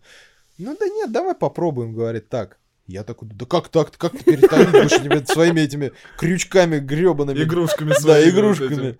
Да он, нет, давай попробуем. Он такой, он, э, а- а, по-моему, а, кабардин-балкарец, вот. Ага. Ну, с определенным акцентом такой, да ладно, давай сделаем. Так, в общем, ну я говорю, ну давайте попробуем. И, в общем, там был, э, как я сейчас помню, какой-то мигрант, э, рабо- э, рабочий, он со стройки, по-моему. У него это случилось, конечно же, он сидел в своей... Ну да, э, да, в будке. в будке я продолжал там гладить живот и ждать, пока это все пройдет. Но прошло два дня, ничего не прошло, его привезли. Понятно, то, что там ничего хорошего ждать нельзя. Мы входим первым тракаром, осматриваемся, и там, конечно же, все в фибрине, в слоя, каких-то в расслоях, там мо- морковка, все, что хочешь, в общем. И я понял, что Плов, ну, все, все, ну как, ну все, надо что, открываться, нормально И делать. тут ты увидел, что лапароскопически можно отмыть Да, двухдневный Да, перитонит. для меня это шок было просто. Ты Ну, не верил вначале? Палочка. Нет, конечно, я был уверен, что это невозможно. Чего вы там вот этим сделаете? Я какой-то, знаешь, такой ре- ретроградный хирург. Чего вы там сделаете своими этими Смотри, что с тобой игрушками? Москва сделала. а? Просто. И э, время Облагородила насколько. проходит какое-то время, да, и ты по-другому как-то оцениваешь. это. И действительно, мы лапароскопически все это отмыли, ушили там прободную язву интракорпоральным швом. И я прихожу с утра на следующий день на работу, смотрю, а он уже там бегает, э, чуть ли там не домой просит, потому что у них это быстро очень Да, да, да. происходит. Заживление и зонт процесс- пытается выдернуть, да? Уже выдернул. Уже выдернул. Уже выдернул. Самое интересное то, что все, он, он уже ходит к кулеру, воду там, типа, ему говорят, нельзя пока, а он, то есть ему не дают. Говорят, поставь бутылку, я хочу воды попить, а там бутылки никто нет, не поставил. И для меня это шок был, то, что можно вот так вот делать. А И спа- люди ходят живые после этого. А спаечную лапароскопически разрешал? Не, вот Нет. спаечной ни разу не было. Спаечные все, что были, они запущены, и там прям стандартно мы делали открыто. Короче, ты увидел, что, оказывается, и палками можно что-то в животе делать. Перитонит. Это для Да, меня прям да. м, Страх. must have, это было разрезать живот. Итак, ты вот после экстренной хирургии, после понимания того, что можно оперировать И лапароскопически то, в что ты уже на уровне заведующего после И то, что ты уже на уровне-. На уровне заведующего в Серпухове приходишь обратно в институт хирургии имени Вишневского и идешь в тракальную Вот, хирургию. да, и иду и понимаю то, что я в одном шаге уже от вообще Успеха. активной профессиональной деятельности меня посылают в Почти заведующий. область Да. хирургии, которую я вообще не понимаю, что там вообще происходит, и я не знал никогда, что она есть. Я уныл и прихожу туда, говорю то, что, ну, пришел вот к вам, ну, хорошо, пришел. И первые два дня я настолько в депрессию впал, потому что вот у меня э, Дми- э, со мной вот сейчас а, коллега, он сейчас аспирантуру заканчивает, а он на тот момент первый год поступил, а я уже второй был. И мы вместе как-то с ним пришли, только я уже первый год закончил, уже там всего повидал, типа, а он только первый год просто пришел. И он говорит, у меня воспоминания, то, как ты сидишь уны- унылый, смотришь вот так в стол, и это в протяжении там двух дней ты такой сидел, сидел. Рисуешь монитор, тракары, там. Ну, да, и в Желчный голове пузырь. вспоминаешь желчный пузырь. Я еще да. тогда забегал э, по старой памяти э, на десятый этаж, где у нас живот, да. э, И какое-то время я вот так вот сидел. Потом там был хирург, он и сейчас, в принципе, есть там, Да. Михаил Юрьевич. Э, Вот, и он такой посмотрел, а что парень сидит? А ты можешь выписку сделать? И я говорю, да пф, легко вообще, что вы выписки-то на раз-два. Я тут оперировал, какие-то выписки мне говорит. Короче, я написал ему выписку, Ему понравилось, все, молодец, давай вместе. Ну и мы начали с ним как-то вместе работать дальше. И потихонечку он мне показал, что такое вообще там таракальная хирургия. Там, Легкое, а, что такое да, вообще. Потом я начал уже, когда с ним поработал, какой-то там опыт маломальский, понял, что к чему. Там заведующий тоже меня э, начал тоже брать потихонечку на какие-то операции, там ассистировать, там вторым ассистентом, были даже там первым. То есть уже что-то делал, когда он там э, садился, а мы э, с первым ассистентом что-то делали какой-то этап. То есть мне уже прям э, а расскажи свои это... впечатления, когда ты первый раз увидел живое легкое. Вообще, это... А вот, а, Михаил Юрьевич любит часто повторять, вот если кто-то приходит новый, кто не видел все это. He's alive, he's да. alive. У легкого, у него специфический такой а, манера как бы функционального вот этого состояния. В животе такого не увидишь. То, что а, когда мы оперируем, чаще всего мы оперируем на легком, который коллабировано. Оно не дышит, безвоздушно, очень непристойно Отключено, выглядит. Как Отключено. Бы, Синее, неприметное, какое-то там лежит в углу. выглядит. За что ты так сделал? Ну, забилось, забилось в угол плевральной полости. Оно выглядит, я не знаю даже с чем сравнить из брюшной полости. Да не из брюшной вообще, как мешочек. Ну, какой-то мешочек скомканный, да, лежит там, болтается внутри. И вот заканчивается этап операции основной. И хирург просит включить легкое обратно. И вот этот процесс, он настолько завораживает, то что оно, вот он сравнил это с э, возвращением девственности. То есть э, вот кто-то когда-то ее лишился, а тут бац, и какое-то волшебство произошло.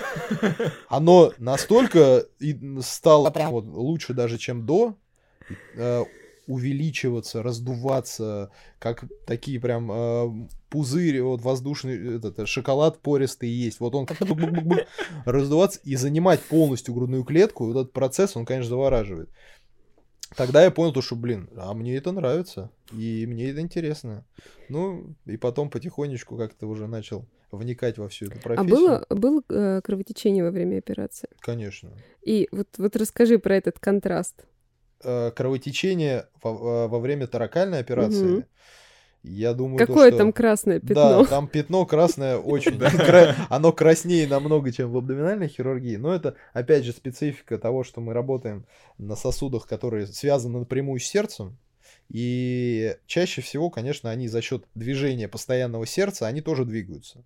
То есть в брюшной полости, там, если что-то и происходит, но чаще всего ты это легко можешь контролировать прижатием кулака, к позвоночнику, да. ну, к аорте, да. Ну, это если не фатальное кровотечение.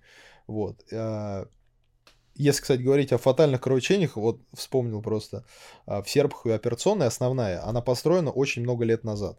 Это прям какой-то купец еще строил ее. Э, больницу и операционную. Нет, э, э, смысл в том, что, конечно, реставрировано было, но есть основная операционная ну, такая. Понятно. И, Принцип строения. Тогда не было а, освещения такого хорошего, и они строились по принципу того, чтобы стекла, окна, которые смотрят во двор, они были максимально высоко. То есть, чтобы свет солнечный падал тебе как-то в рану. И построена она была там с 5-6 метровыми потолками. Вот прям не соврать. Очень высокие, такие прям старинная постройка. И мне и мама рассказывала то, что у них много было случаев в 90-х, то, что чаще всего это, конечно, криминогенные какие-то... Криминогенные. Э, проблемы. Слишком по-научному ты это сказал. Да, ножевые ранения, когда повреждалась брюшная аорта. И вот там прям четко над столом есть вот пятно которое не отмывается никогда. Его уже там много-много. Вот мультик такой Потолке. был, когда пятно появляется, да, его отмывают. Мультик вот, ну, про детский. Привидение, про, про привидение, да. И появляется снова. Смысл и, в том, и что... Меняет, и меняет цвет. Да, да, но только там не менял. Там вот такие красные вкрапления вот на штукатурке, которые никак, ну, ничем не отмываются. И она мне потом рассказала историю этих вот пятен, то, что такое давление в аорте, что позволяет вытолкнуть кровь на 6 метров вверх. То есть вот ну, да. сами представляете, с чем сталкивается хирург во время кровотечения из какого-то крупного сосуда. А сосуды, которые идут из сердца напрямую, они чуть меньше, но все же тоже очень с большим давлением нагнетают кровь. И вот в легочной хирургии я прям напрямую в таракальной увидел то, что кровотечения действительно могут быть прям фатальны, если малейшая какая-то ошибка. Потому что бывают нюансы, когда действительно справиться с ней крайне тяжело. Ты не задавишь кулаком сердца, ну сами ну, да. понимаете, из строения нашего анатомии нашей. А проблем можешь получить очень большое количество. Когда плевральная полость наполняется за несколько секунд полностью. Да, ну, слава богу, вот истории рассказывают, вот, э, и мои старшие, э, старшие руководители, старшие коллеги, то, что были такие ситуации, когда и, и вена, и предсердие, и там действительно за несколько секунд заполняется плевральная полость полностью напрямую из сердца. И где-то что-то там поймать, прошить, слава богу, у меня таких ситуаций не было. Но все о них помнят и очень аккуратно себя ведут в плевральной полости. И ты начал работать с легкими. Ну, не только с легкими. Ну, с, с плевральной Да, полостью, с Легкие это одна из таких наших, э, ну, а- Основных. основных э, органов, которые мы лечим. Но помимо этого есть средостень, которая включает в себя там массу тоже хирургических патологий. Грудную стенку, на чем специализируются Да, долгое время а, отделение вот именно в институте Вишневского с Александром Александровичем Вишневского, вот его ученика Александр, э, Алексей Александрович Печетова, который мой сейчас руководитель. Вот они а, развили вообще школу а, грудной стенки, потому что до этого представление, как лечить какие-то а, новообразования, воспалительные заболевания грудной стенки никогда не было, потому что это вообще сама специальность достаточно новая была. И чаще всего, что и делали, то это э, операции при развитии злокачественных заболеваний легких. Уносящие операции, все легкое забирали, и на этом заканчивали. Изобрели для этого аппара- аппараты УО, УКЛ, ушиватель корня легкого. Это вот в те советские годы. Сейчас вот смотря на него, я, мне страшно, как они клали его на корень легкого. Это только вот из рассказов, потому что это очень страшная процедура, я уверен, была. Но тем не менее, вот больные выживали, Ну да. да, и какое-то время жили. А сейчас, конечно, намного это все совершенствовалось. Сейчас и основной объем операций торакоскопических через маленькие дырочки эти мы делаем. Как твой И- любимый холецистит по типу? Примерно так, да. Это все-таки нашло, э, на- нашло меня вот эта моя мечта, что-то там делать лапароскопически, только вот в таракальной хирургии. А как ты остался на работу вообще? Ну, на, на Вот работу у тебя закончилась ординатура, да? у меня заканчивалась ординатура, и к тому времени я провел чуть больше полугода уже в таракальной хирургии. Я на тот момент понимал, что на самом деле-то мне она нравится. И там к концу Забыл про живот бедный. Забыл немножко, но были мысли, то, что, ну, если нет, то, в принципе, те-то науки у меня мысли остались еще. Может быть, э, попробовать себя в колопроктологии. Все-таки специальность близкая к абдоминальной, но в Какой- то же время... Какой разлет фантазии. мотало Красивая просто. девственная, Да, легкая да. и колопроктология. Ну, Колопроктология очень красивая. больше это- связана с тем, что достаточно такая перспективная специальность в плане вот новых технологий, всех этих малоинвазивных методов лечения на тот момент. Э, И в то же время, опять же, я и инструполирую на Серпухов, там с этим было так себе. Я думал, если я Думаю, почему-то, да, все идея Думаю, была там поднять, тоже. поднять там как-то немножечко хирургию он на, на новый уровень. И я подумал, может быть, все-таки ее попробовать еще. Но почему-то эта идея так потихонечку начала отпадать. Появились какие-то у меня публикации. То есть для меня наука это всегда было вообще, это что-то где-то рядом идущее. Я даже не знаю, кто этим занимается. Я хирург и все. Но на самом деле вот э, оказалось, что это достаточно интересно. И особенно, когда ты там свою руку приложил к какой-то там научной специальности, это очень интересно. Тебе кажется, что, что ничего себе, да у тебя там горизонтов столько, и ты можешь еще тысячу таких сделать публикаций. И все это действительно можно применить потом будет. Это вообще кайф Открытие большой. И я это открыл вот именно в таракальном отделении, потому что до этого почему-то научные у меня какие-то вот все-таки вехи были так притуплены немножко. Наверное, этого- это до поспособствовало. месиво, работа. Месиво просто, да, не до этого все это так было. Был скучно. азарт, надо было сделать, надо было выйти на уровень Да, э, да. заведующего И я совсем забылся про основное предназначение во всей этой гонке. Поднять Вот, медицину да, Серпухова. да. И вот так вот потихонечку я понял то, что помимо хирургии есть еще наука интересная. Начал какие-то публикации, подал публикацию на какой-то конкурс в Питере проходил, э, не помню, по э, хирургическому лечению немелкоклеточного рака легкого. Там были ряд докладов, и присылали со всей России доклады, и какие там более интересные, их выбирали, поездку тебе спонсировали, ты ехал, и делал доклад, вы там э, принимали участие во всей этой конференции, и какой-то там выигрывал даже доклад. Я тогда приехал, а, ну, выбрали доклад мой, то, что он был достаточно интересный, там не частая такая патология, скажем, в торакальной хирургии, это а, АКТГ эктопические опухоли легких. Это вот есть нейроэндокринные опухоли, которые опухоли растут в человеке, еще и какие-то гормоны начинают продуцировать.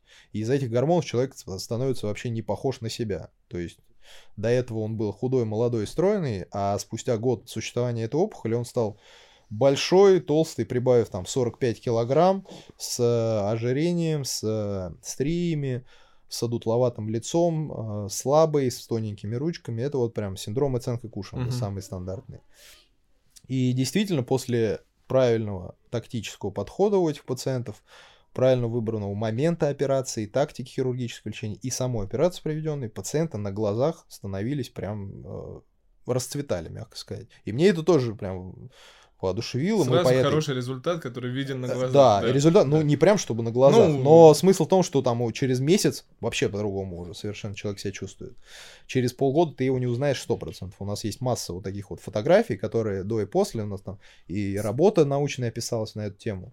Вот. Вот тебе высокий косметический эффект без пластической вот. хирургии. Да, да. да и да. это тоже как э, возвращение девственности, одно из таких.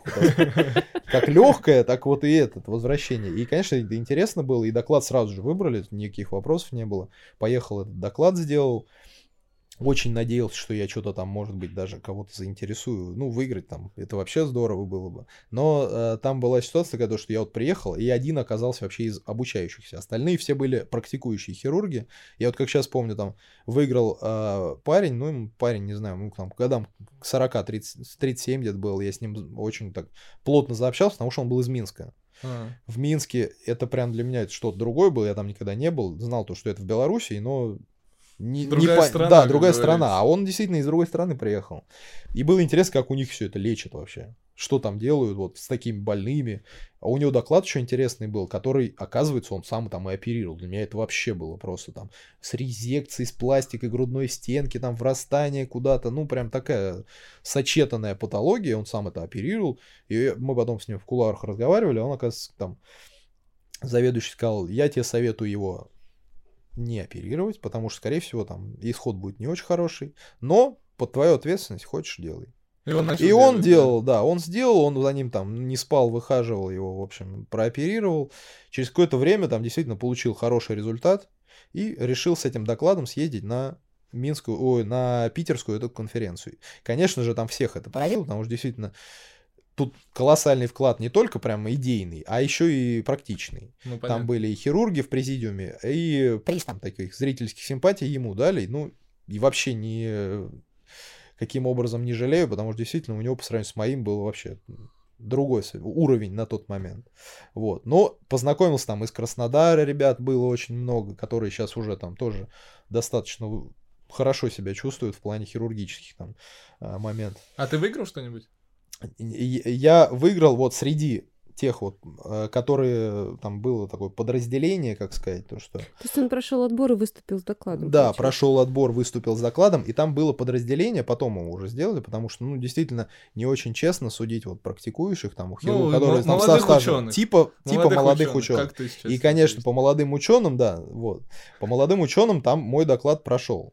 Там было еще несколько работ там и из Питера были, и из Москвы кто-то был, но вот он более такой интересный показался. И тогда вот какой-то там, я не помню, э, приз там был небольшой, еще что-то, но это больше, может, не знаю, а, потому что понравился, его придумали, это, саму идею вот этого вот приза, я не знаю, может быть, или он был изначально, я не помню, но это понравилось э, нашей на тот момент заведующей учебной частью, очень понравилось, то, что нифига, молодец, ездил, ты еще и работаешь в отделении у Александра Печетова, а я с ним вообще ой, дружу очень, мы с ним давно общаемся, друг друга знаем.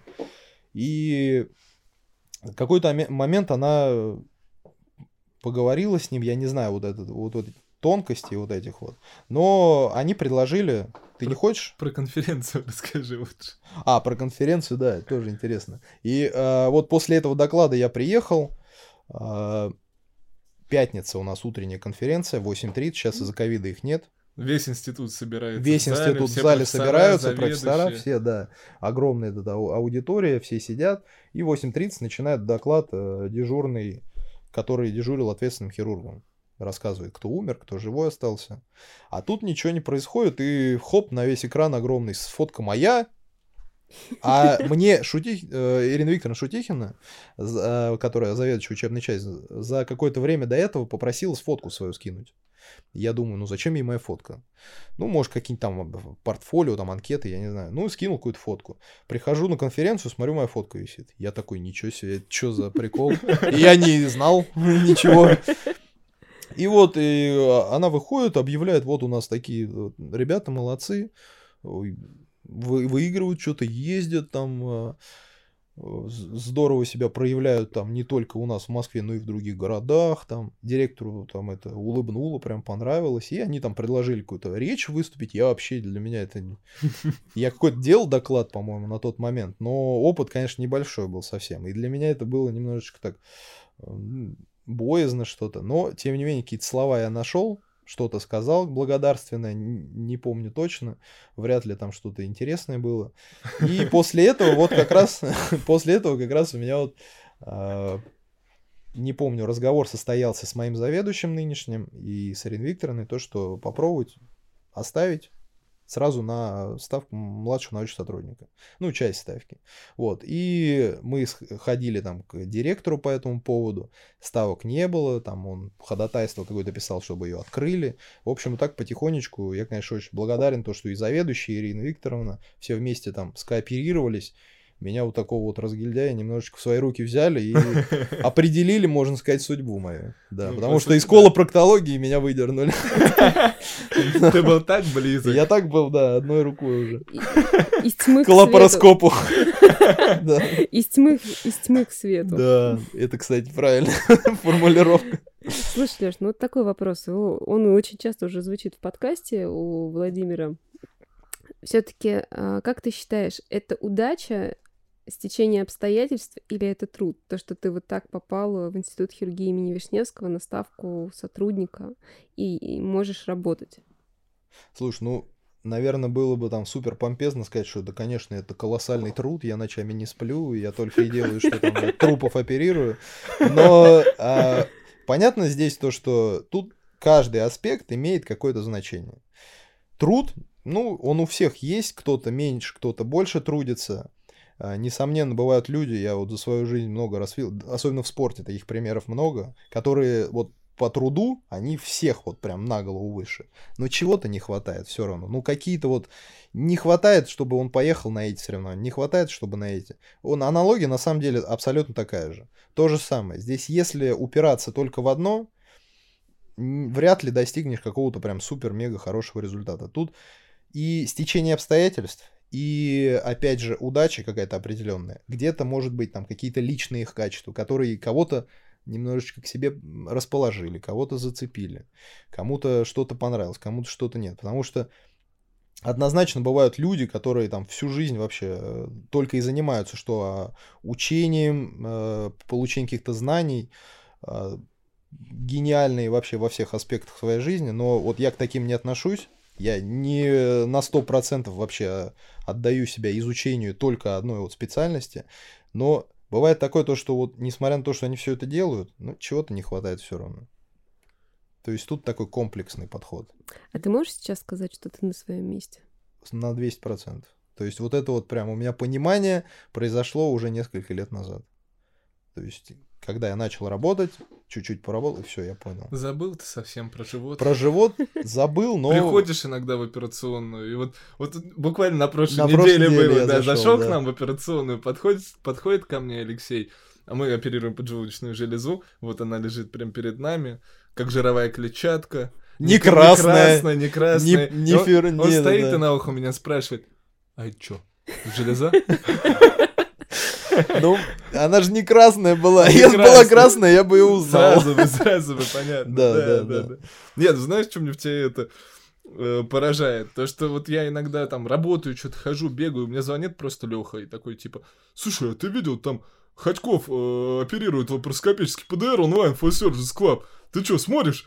А, а я понимаю, что я нет, а он таракальный хирург. Я он как бы люблю. сидит и просто такой, Я люблю «О, очень, да. железа, да. Блин. Вот она, Подожди, вот ты-то она. ее видишь, Да. трогаешь Ну- руками, а у него есть только такая возможность вспомнить про то, какая она, эта поджелудочная Мне, железа. мне очень нравится, на самом деле, вообще хирургия. Я ее так, мне кажется, с годами перестану делить. Это сейчас пока вот этот вот диафрагма разделяет нас. Но и я бы с удовольствием Ну, раз- это у нас есть соединил, мечта, да. У нас есть мечта совместная, да, по поводу ты, шел снизу вверх, пришел наверх и пришел понимаю наверх, то, что понимаешь, что надо м, потихонечку-потихонечку спускаться обратно через да, диафрагму. и объединять их. и объединяться Да, да. Вот. Ну, в плане вот, а, да, а в плане посмотреть что-то, какой-то мастер-класс, я вообще очень люблю. Для меня это прям вот как хлебом, как говорится, не корми. Мне Да, это посмотреть, да. неважно, абдом- ну, в основном полостная, конечно, хирургия, но я прям кайфую, у меня есть прям по пальцам пересчитать количество вот э, людей, которые там по России это делают, и я их прям чаще всего стараюсь посмотреть, если они какие-то мастер-классы проводят, потому что это колоссальный опыт. И, кстати, очень много каких-то положительных чер, ну, положительных там аспектов операции подчеркнул из абдоминальной в торакальную хирургию. То есть, что до этого в не делали. Ну, это, кстати, да, я помню, когда ты начал оперировать торакоскопически, ты тогда пришел ко мне и сразу спросил, на каком давлении вы оперируете в животе лапароскопически? И это, да, это, это, кстати, было твое нововведение, Да. такое относительно, которое вам очень сильно помогло да, да, в те, хирургии. те операции тогда не делали так, а я Да. понял, потому что, ну, Объединил. мне кажется, это было бы удобнее. Я так попробовал сделать, и действительно очень было удобно, очень прям хорошее послеоперационное течение, все хорошо, и я чаще начал использовать эту абдоминальную технологию, которую в животе используют, в грудной клетке. Это давление углекислого газа в грудной клетке. То есть много Не, таких нюансов. Просто еще бывают такие ситуации, типа я там звоню, Леш, там надо тут тут сделать. Он говорит, слушай, там в пятницу. Говорит, я в Краснодар улетаю. Я говорю, а типа, ты куда улетаешь? Он типа, да, я там это, ну съезжу, посмотрю, как ребята оперируют.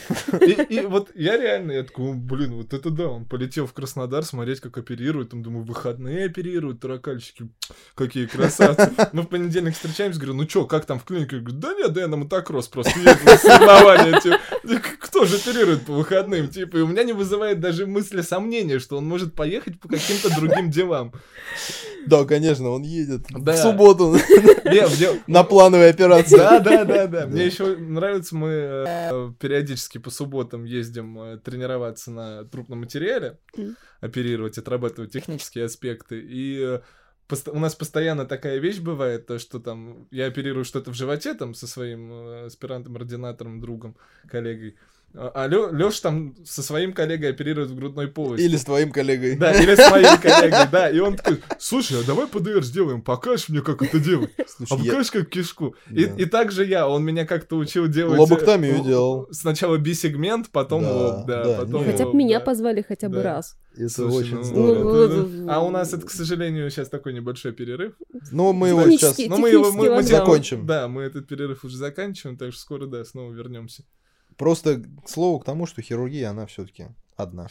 Да, да. Конечно. То, у- чем мы болеем, горим, Но все-таки узкоспециализированная хирургия, она доказывает свою эффективность. однозначно, на самом деле. несомненно, да. Это сто процентов. Да. Но в любом случае, конечно, хотелось бы в наших Ну. каких-то мечтах. Ну, я думаю, это у всех Ну, есть. да. На да, самом деле да. клиническое мышление работает гораздо эффективнее, когда у человека есть опыт в разных направлениях. Однозначно.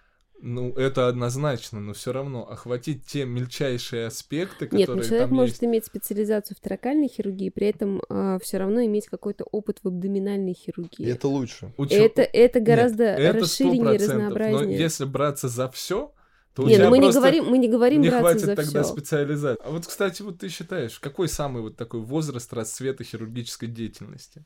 Это, Это вот Кстати, интересный вопрос. да. Я думаю, тогда, когда снимаются рамки какие-то административные.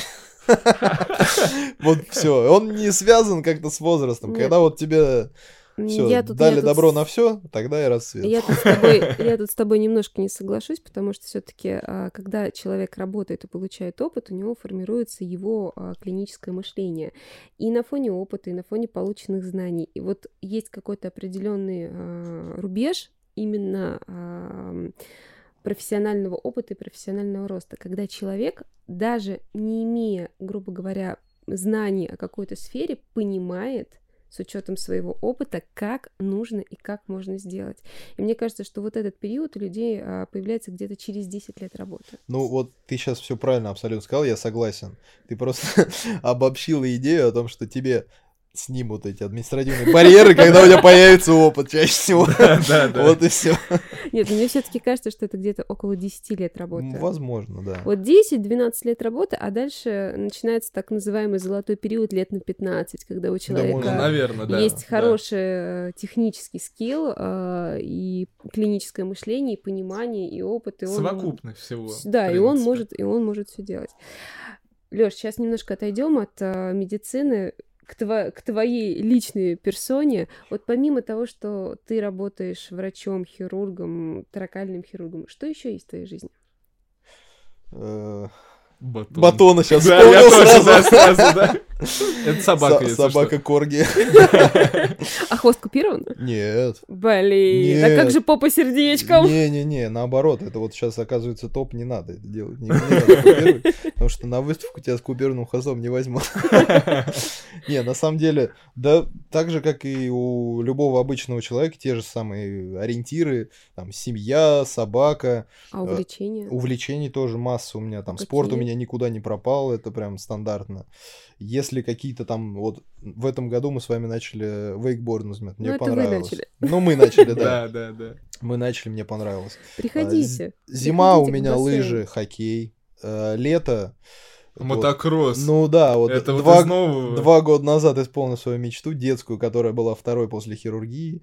Вот. И сейчас тоже один из таких моих интересов. э, Ну, такой индуро. Это мотокросс, индуро, это пересеченная местность, вот это вот. А, Прям где-то внутри снова все зачесалось.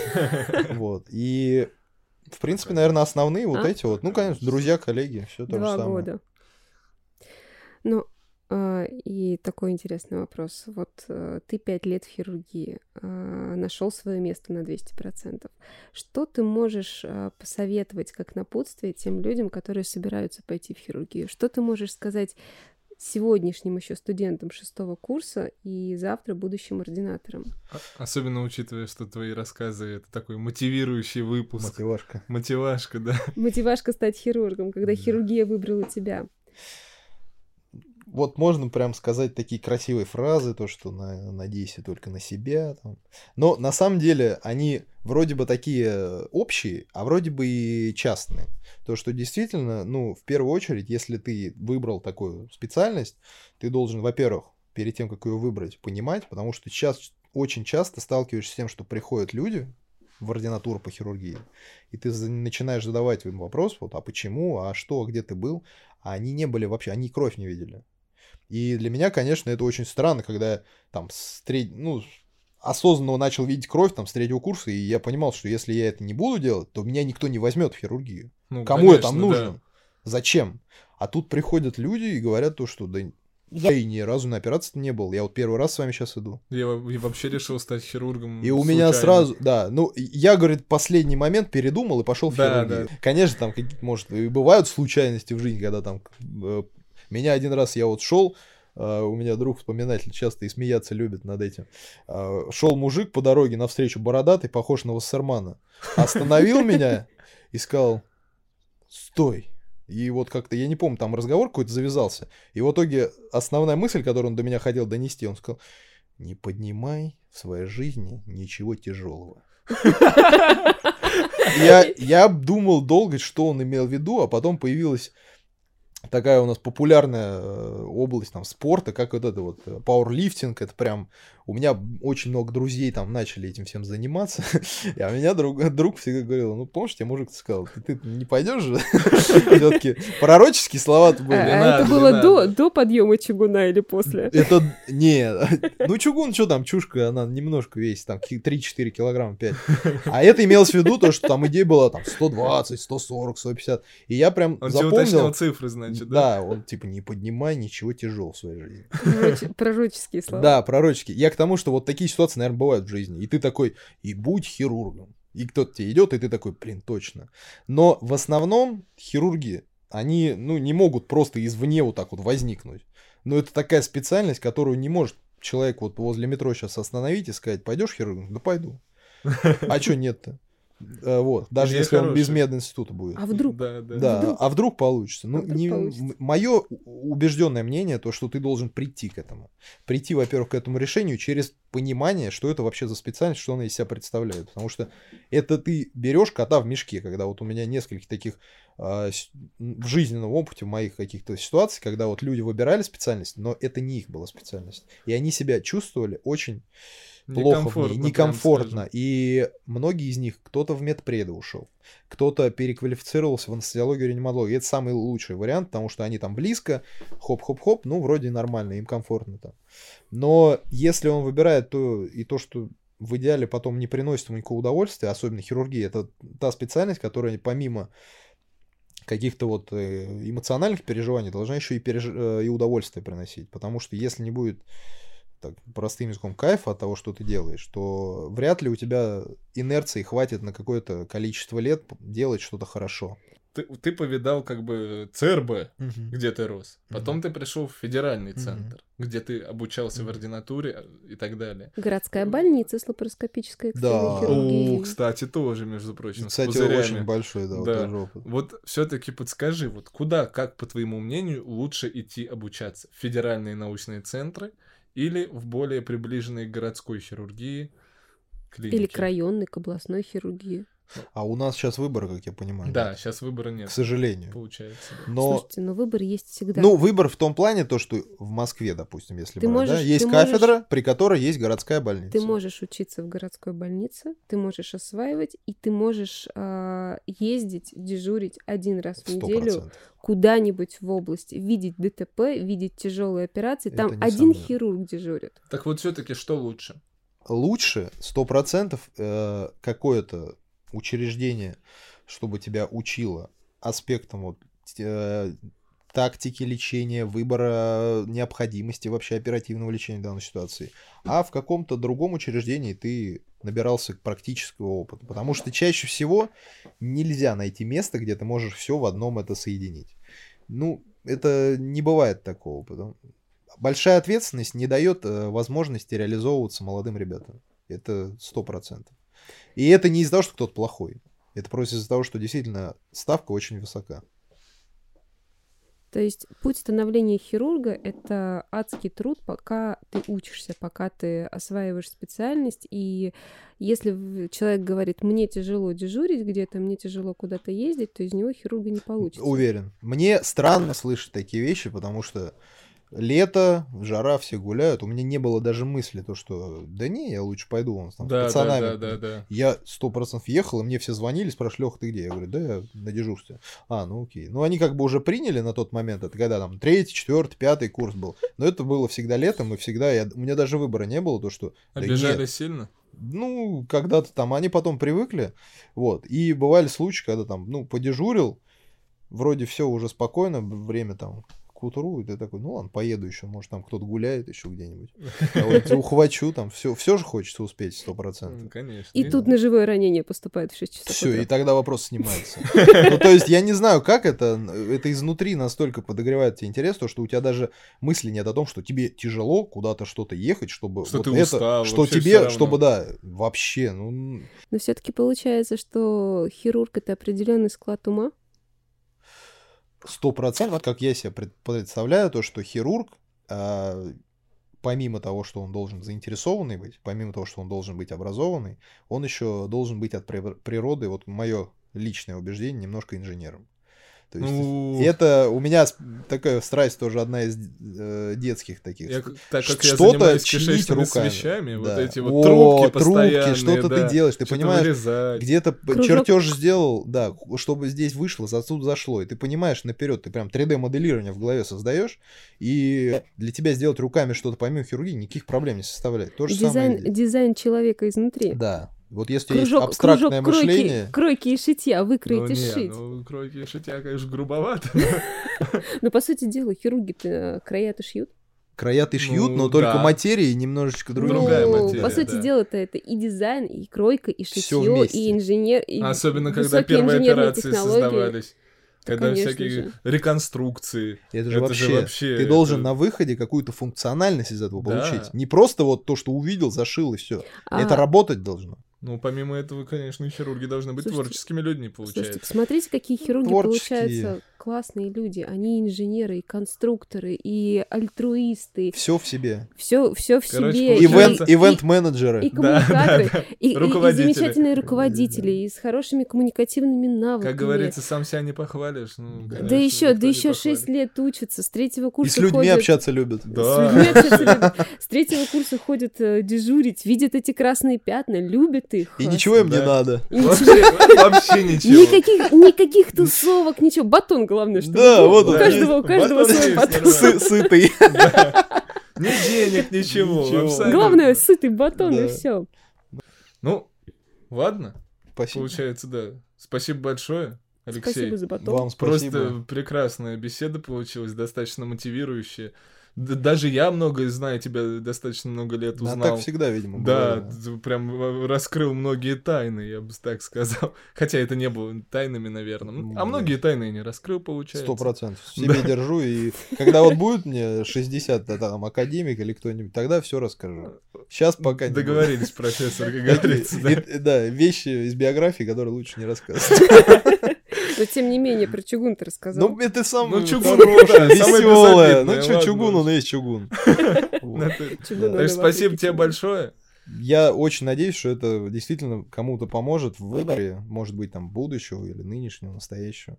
Так что всем удачи. Да, всем удачи, подписывайтесь на наш подкаст, слушайте наши аудиовыпуски, смотрите на ютубе видео-выпуски с более маститыми хирургами. Через, Приходите к нам через- в гости. через несколько лет, я думаю, может, и с Алексеем Николаевичем, когда он придет уже профессором. Но я не знаю тогда, какие форматы уже будут существовать, конечно. Ну, посмотрим. Так что спасибо всем. Всем пока.